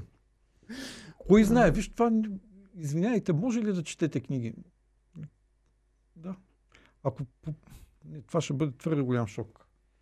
Да повикаш някой и да й кажеш, сядай сега тук и. Е, а, да а, а те за- занимават ли се в базик да участват също? Кой? Примерно, ако им кажете, ще направим реалитито, то е на базик, то не е истинско реалити, Ама но... кой това? Кой, кой, кой, кой? Ами участничките, които ще дойдат. Защото вие като А, ти пуснете искаш кастинг... да кажеш дали ще им а, кажем, а, не вие, нали? Ние ще го правим това. Сега Добре, правим, Това хубаво. е нашия бъдещ формат. Смяташ ли в такъв случай, че те ще се навият, знаеки, че ще се баваме с тях? Формата е Е, истински. не, то това ще развали формата. Всичко ще знаят. бъде Макар, наистина. че тия в Ергена знаят. Те са наясно. че- Да. И те в Левски ги знаеха и ти каза, че са знаели, въпреки това се сравноваваха много. Ема чакай, ние там Ожесточено. идеята беше да а, пародираме формата като формат, но самите задачи, които се поставяха, те не бяха с цел нито да унижават някой, нито да го правят смешен. Даже там вече зависеше от собственост и чувство за хумор, как подхождаш към Мгм. някакви ситуации. Ето имаше една участничка, която трябваше да заснеме едно филмче. Тя беше направила как а, дали, с ирония към себе си и към нас, как търси къде въобще е телевизия 7-8 в Левски Г. И сама си беше заснела и монтирала филм, в който накрая в една гора една стара прегърбена баба намери една колиба, на която пише 7-8 TV почука, там се показа един висок глав човек. Тя каза, Славчо, това беше бабата на участничката, всъщност, което тя снима. Идвам за формата и той каза ми, той свърши преди 30 години. И така. Всичко наистина опира до това кой как се чувства. Някой пък може да имало е случаи, когато човек влиза в формат, за да троли самия формат. Нали, той не им казва на тия, които го избират вътре, че влиза, за да им съсипва предаването, но и обикновено такива хора стават някакви герои. Трябва да ти препоръчам аз пък екшън филм от Уганда. Където с бюджет 5 лева са Аз направили... съм го гледал с едни роботи а, по улицата, които от картон и с нарисувани пламъци. В, Това а, точно не съм, но май е същия филм, защото аз съм гледал Да, да, където да, от да. хеликоптер стреля Да. с картечница и умират отдолу много хиляди а, човеци. Да, мисля, че а, това трябва да говорим с а, нашия колега Борис Отарийски. Той колекционира, то, не че колекционира, неговата така, една от неговите страсти е да гледа филми, които да са с максимално тъпи заглавия и след това да обсъждаме дали те наистина са отговаряли Значи Дамасцена да гледа в такъв случай. Хубав Да, ма български сцена филм. е хубав бъл... не, не, аз ти говоря за неща от а, сорта на а, подводни зомбита нацисти Може, 4. може да се съравновава. Нищо Гледал няма да кажа. Да, гледал съм. Да не ви е приятел с шефа на фирмата. А, не, не, чакай, чакай. Просто сме разговаряли с а, режисьора на филма и с... А... Тогава не останах с това впечатление, че филма е толкова... Както и да е. Така ли? Хареса ти Дамасцена филма?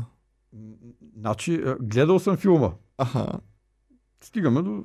Аз много филми съм гледал. До край ли го изгледа цели? Да, аз между другото, обикновено като гледам нещо, го гледам до края. Аха. Защото е, имам страха, че някъде ще има една хрумка, която аз ще пропусна и на другия ден ще ми кажат, а видя ли там в ония момент? И аз ще кажа, А, ама Опитвал ти съм ги гледаш такива неща от професионална гледна да. точка. Па. е, Е, какво като зрител? то не се брои тогава. Нещо. Е, защото си бил на работа, просто си съм работил, а се, не опитвал си. съм се да гледам филми така с скипване, както гледат хората и след това се чувствам виновен, че... Диви и щастливи, гледа ли го целя? А, не съм го гледал още. Е, задължително да го да, не гледаш. съм го гледал още. Там е българската култура и американската култура са едно цяло. Хубаво е е? преди да се разделят българската и американската А. култура. Значи ето, ще... другия път ще си говорим само за филми, понеже на мен е един от големите ми страхове, е, че аз не помня сюжети на филми, не Мгм. помня актьори. И най-големият ми страх е как отивам в Стани Богат. Ники Кънчев, значи смятай, Ники Кънчев още ми е в главата. Ме поглежда и ме пита през коя година в кой филм е играл еди кой си актьор и аз заставам така и към въй човек, не знам. Просто не помням. Филма може да ми е харесал, може да запомня сюжета. Това да съм такъв, то не е маняк. Те нормалните хора помнят имена на актьори и знаят в кои филми са играли. Аз не мога никакви имена да запомня и аз имам едно нещо, което се казва афантазия и не мога да виждам картини в... Като си затворя очите, Да? не мога да си А, видя. Значи не мога да визуализирам картина. Е, какво си представяш? Ами аз а, наскоро разбрах в подкаста, като си говорихме, думата представям си, Да. Какво мислех, че означава? има различно значение.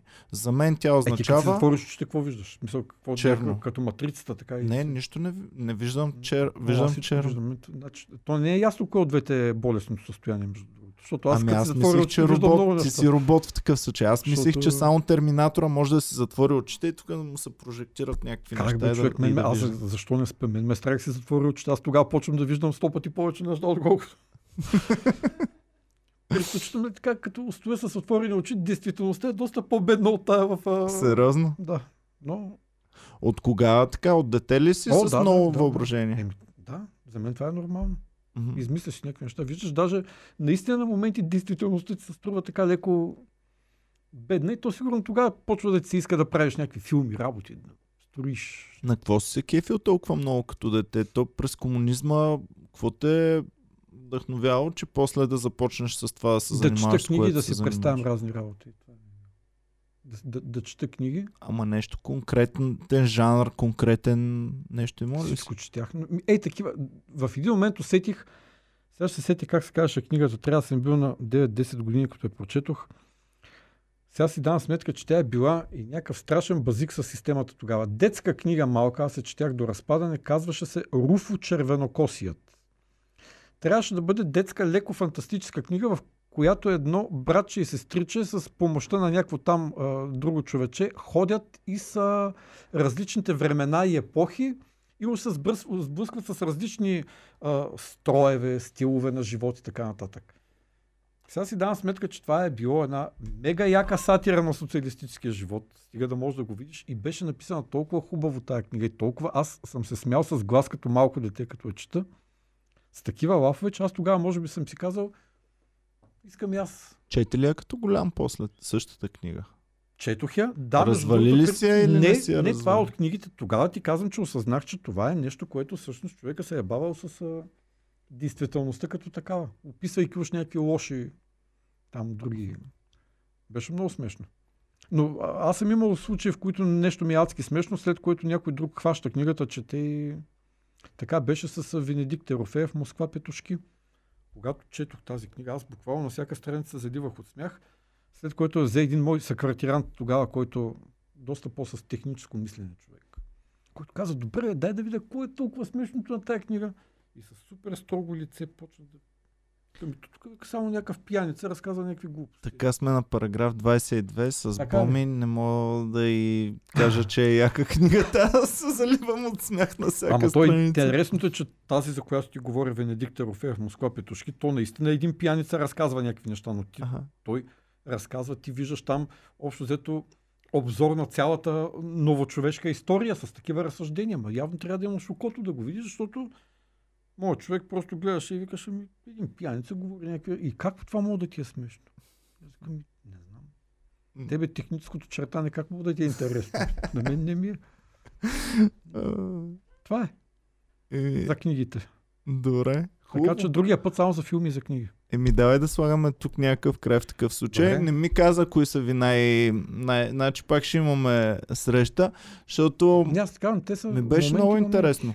Аз ти казах като, като си Добре, мислих били сме свидетели за хора. всички неща, които са били важни за да и коментатори, рамката. не само свидетели. Да. Вие сте били свидетели Това и ти казвам. коментатори. Не просто сме били свидетели. И участници. В- И понякога да, сте задвижвали да, колелото и да се променят Да. нещата.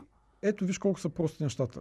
Когато нещо става, да не се скатаваш, да говориш, да си кажеш мнението, без значение кой как ще го приеме, да чувстваш, че ти си прав. Първо да вярваш на себе си. Защото ти в момента, в който ти не вярваш на себе си и говориш само, защото някой ти е казал да го кажеш или защото ти ще имаш изгода от това нещо или такова, винаги си личи. Винаги си личи. Първо да, да вярваш на себе си, когато нещо се случва, да не мълчиш и да поемеш отговорността за това, че ти ще вземеш някакво решение в този момент и че то ще доведе до едно или друго, но ти ще знаеш, че ти си взел това решение, никой не ти е виновен повече за него и ти си носиш отговорността за всичко, което ще се случи след това. В тази действителност, в която сме, още си мислим, че е окей. Но гледай сега какво става примерно в Русия. Там такова изявяване на мнението ти е директен билет за много ми е мъчно, тъй като аз видях просто как а, много руски хора на културата на изкуството, музиканти, които аз следя, които в първите дни на войната си казаха мнението. Сега огромна част от тия хора, ако успяха да напуснат Русия или я напуснаха, или това, което ти казах в началото, мълчанието им в момента говори повече от всичко останало. Просто млъкнаха. Ти нали видя как арестуваха момиче, което просто си вдигна ръцете, се едно държи плакат. Иван Органт го знаеш, нали Иван така? Ургант, наш колега, ако можем така Ваш го колега. наречем. И твой също. Е, да. Ам, пуска в Инстаграм Да, във вторник черна, черно, no И to war, хаштаг no to war Напусна Русия, и си взе отпуска. от която А, няма да се върне. Така, а, един или два месеца след това, един месец и нещо по-късно, пише пост, спокойно, аз съм само в отпуска, не се Да, да. притеснявайте за нищо. Но предаването му по руския А, канал е спря било от утре. спряно. Спря от утре. Значи Да. днес пускаш черен фон, утре ти нямаш само той. повече предаване и нищо. Не само той, защото музиканти отказаха да свирят на дом на, в дом на културата, който беше украсен с този Z. И съответно цялата пропаганда се хвърля срещу тях в момента, срещу такива хора. Но въпросът е следния. Там също има Как много събираш хора, които... топките? А, ето Как виж, събираш топките? ето виж тук, нали, при нас има хора, които спорят за, против, русофили, русофоби, такива, такива. А питаш ли се наистина на тия, които са там и които аз, да речем, сега не ми се изброят имена, но не мога да кажа, че а, някакви хора са по-малко руски патриоти само заради това, че не искат тяхната държава да воюва. И то, нали, хора, които са дали там на оная нация, достатъчно много, за да бъдат големи заслужили и, и много други хора да им вярват.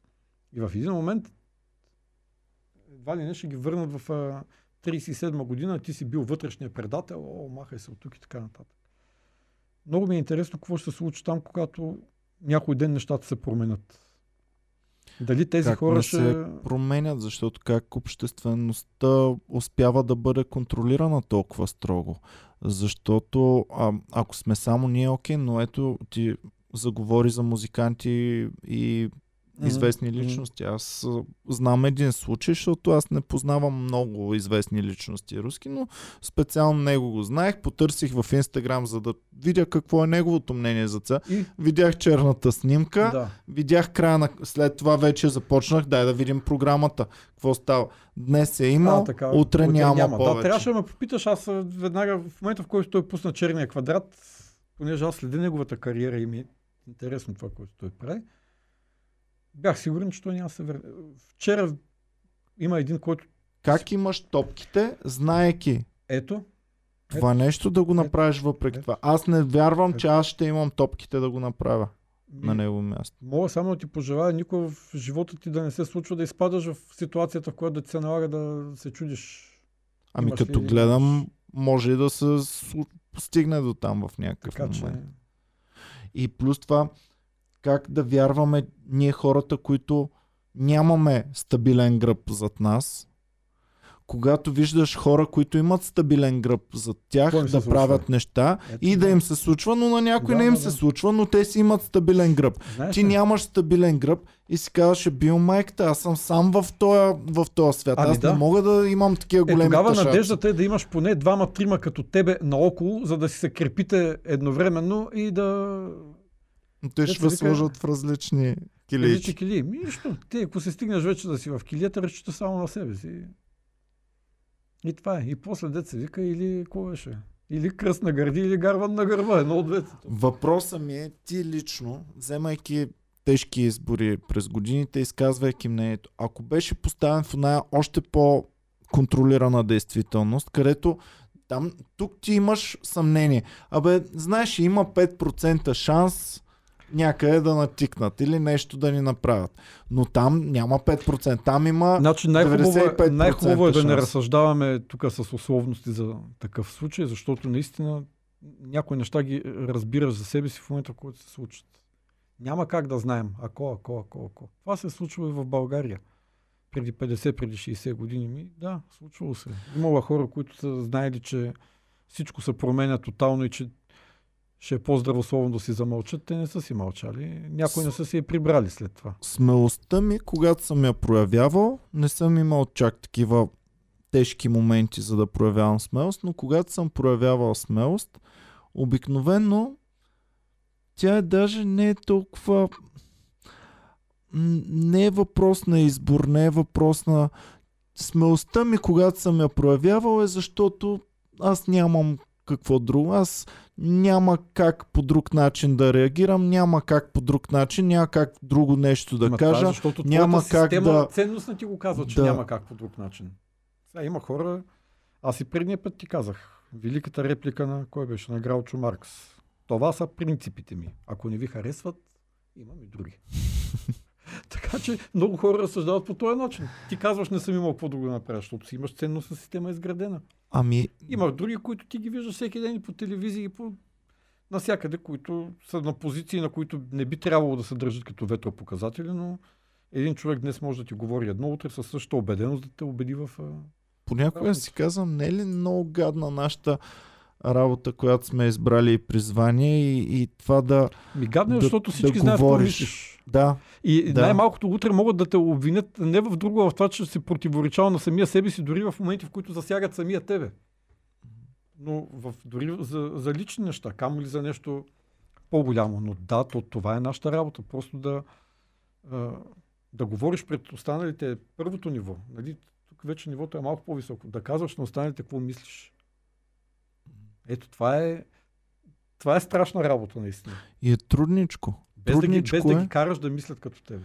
Трудничко е, защото не, малко и като мускул, който трябва да развиеш сякаш, защото м- има много механизми, по които да бъдеш спрян да Е, има. Винаги, казваш това, винаги, което мислиш. Винаги в световната история е имало механизми и винаги, как се казва, основата на всяка власт се е крепяла върху това, сега може би по някакви по-различни начини, да имаш механизъм, така че тия, на които тия, които чувстват като своя работа да, да, да говорят и да си казват мнението, някак си ако може да не им се чуват много гласовете.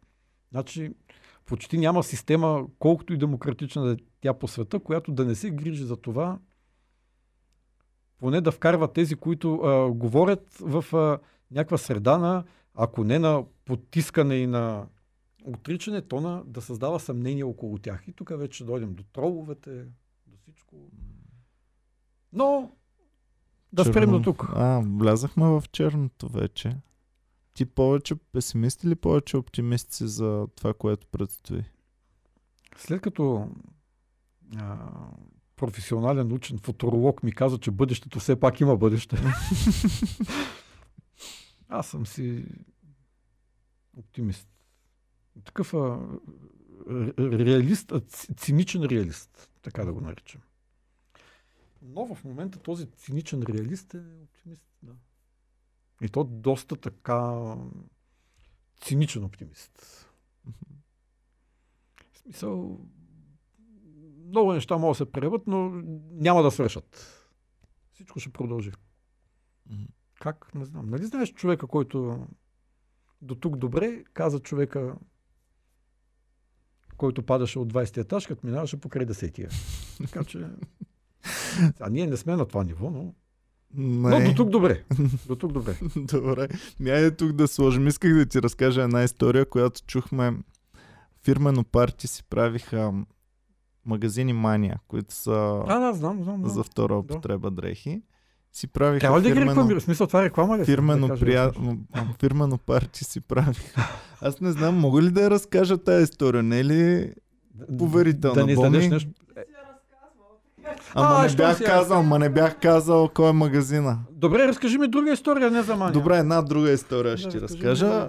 на едно тотално друго фирмено парти бях, което няма нищо общо с това. И шефа прави реч. Излиза той и разказва история. И казва, най-ми харесва баснята, в която един човек, сина му, идва и си е взел кон. И коня е избягал. Мгм. И той сега се чуди какво да прави. И той му казва, спокойно, и това ще мине.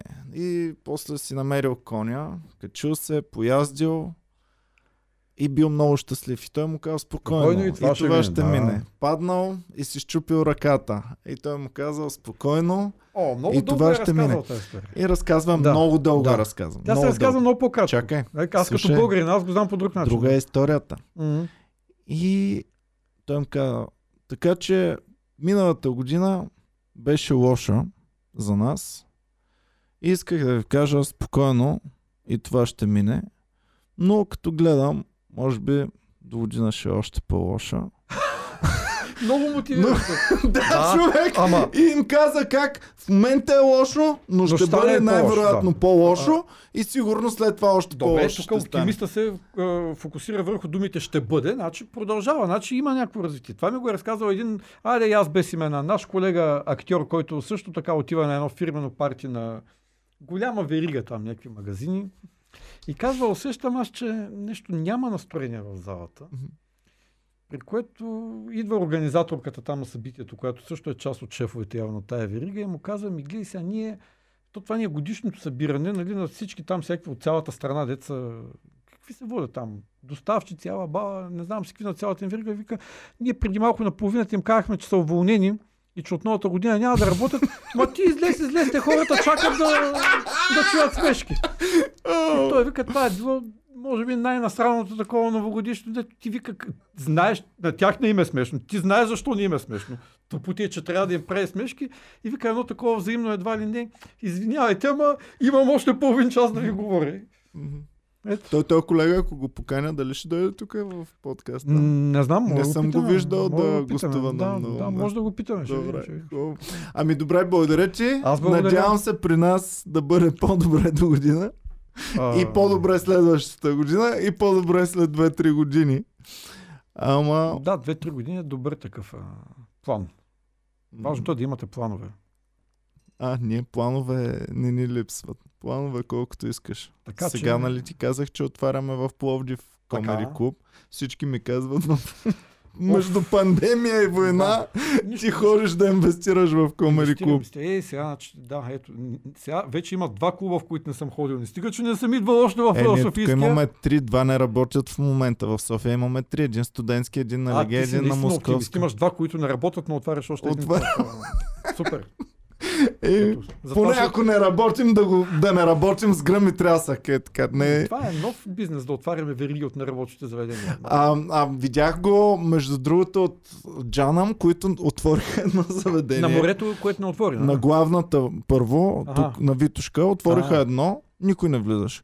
Отвориха и второ, и в него никой не. Ами И те решиха да отворят трето, и отвориха и сега трите са пълни в момента. Ето, значи има бизнес в цялата работа. Аз, аз като непрактичен човек си мълча. Малкъм, гледал ли си сериалчето Малкъм? На, на, на части, на отчасти. Не всичко. Беше ми едно от любимите като малък и малкият брат, който е много... Иска всичко да се прави както Да, да, трябва. да. Отива на гости при Аз големия, героите който... си ги знам, да. Кой, кои са, Големия какви са, е да. абсолютно нищо Да. не прави както трябва. И отива при него и прекарва един цял ден с него. И той всичко му е разбито. Там всички го лъжат. Той само мами едва-едва изкарва деня. Няма пари най-накрая. И малкият му казва, слушай какво брат ми, бях с теб цял ден, видях, това не може да продължава. Ти трябва да се стегнеш. Няма е така от някъде да ти падне и всичко да се оправи. И той, абе, май си прав. И в този момент се чука на вратата и той отваря и идва един негов приятел и му казва Пич, ти беше с мен, когато разбихме на съседката прозорците и избягахме. Ти беше с мен, когато се напушвахме и припадахме по улицата. Ти беше с мен, когато драйфахме през прозореца Всичко, и за което може всичко. Да. И сега мен ме откри един менеджер, че мога да свирам много добре на китара. Искам ти да си ми тур оператора, ти да ми правиш всичките турнета и ти да отговаряш за моето бъдеще, защото винаги сме били заедно. И малкият с- седи, гледа го и Абе, май може е така от небето да ти падне всичко, няма нужда да се стягаш. Добър финал. Особено във време, в което от небето верно може да ти падне всичко. Това е още по-добър. Така че, Благодарим ви много, че гледахте, бяхте супер яки, надявам се от небето да не ви падат неща. или ако падат, да са такива, които да може да ползвате с, както се казва, ето, виж, трудно слагаме финал. За Survivor пак се сетих. Какво? Преди да тръгна на Survivor, ми написаха какви е, лекарства трябва да си купим, за да носим там.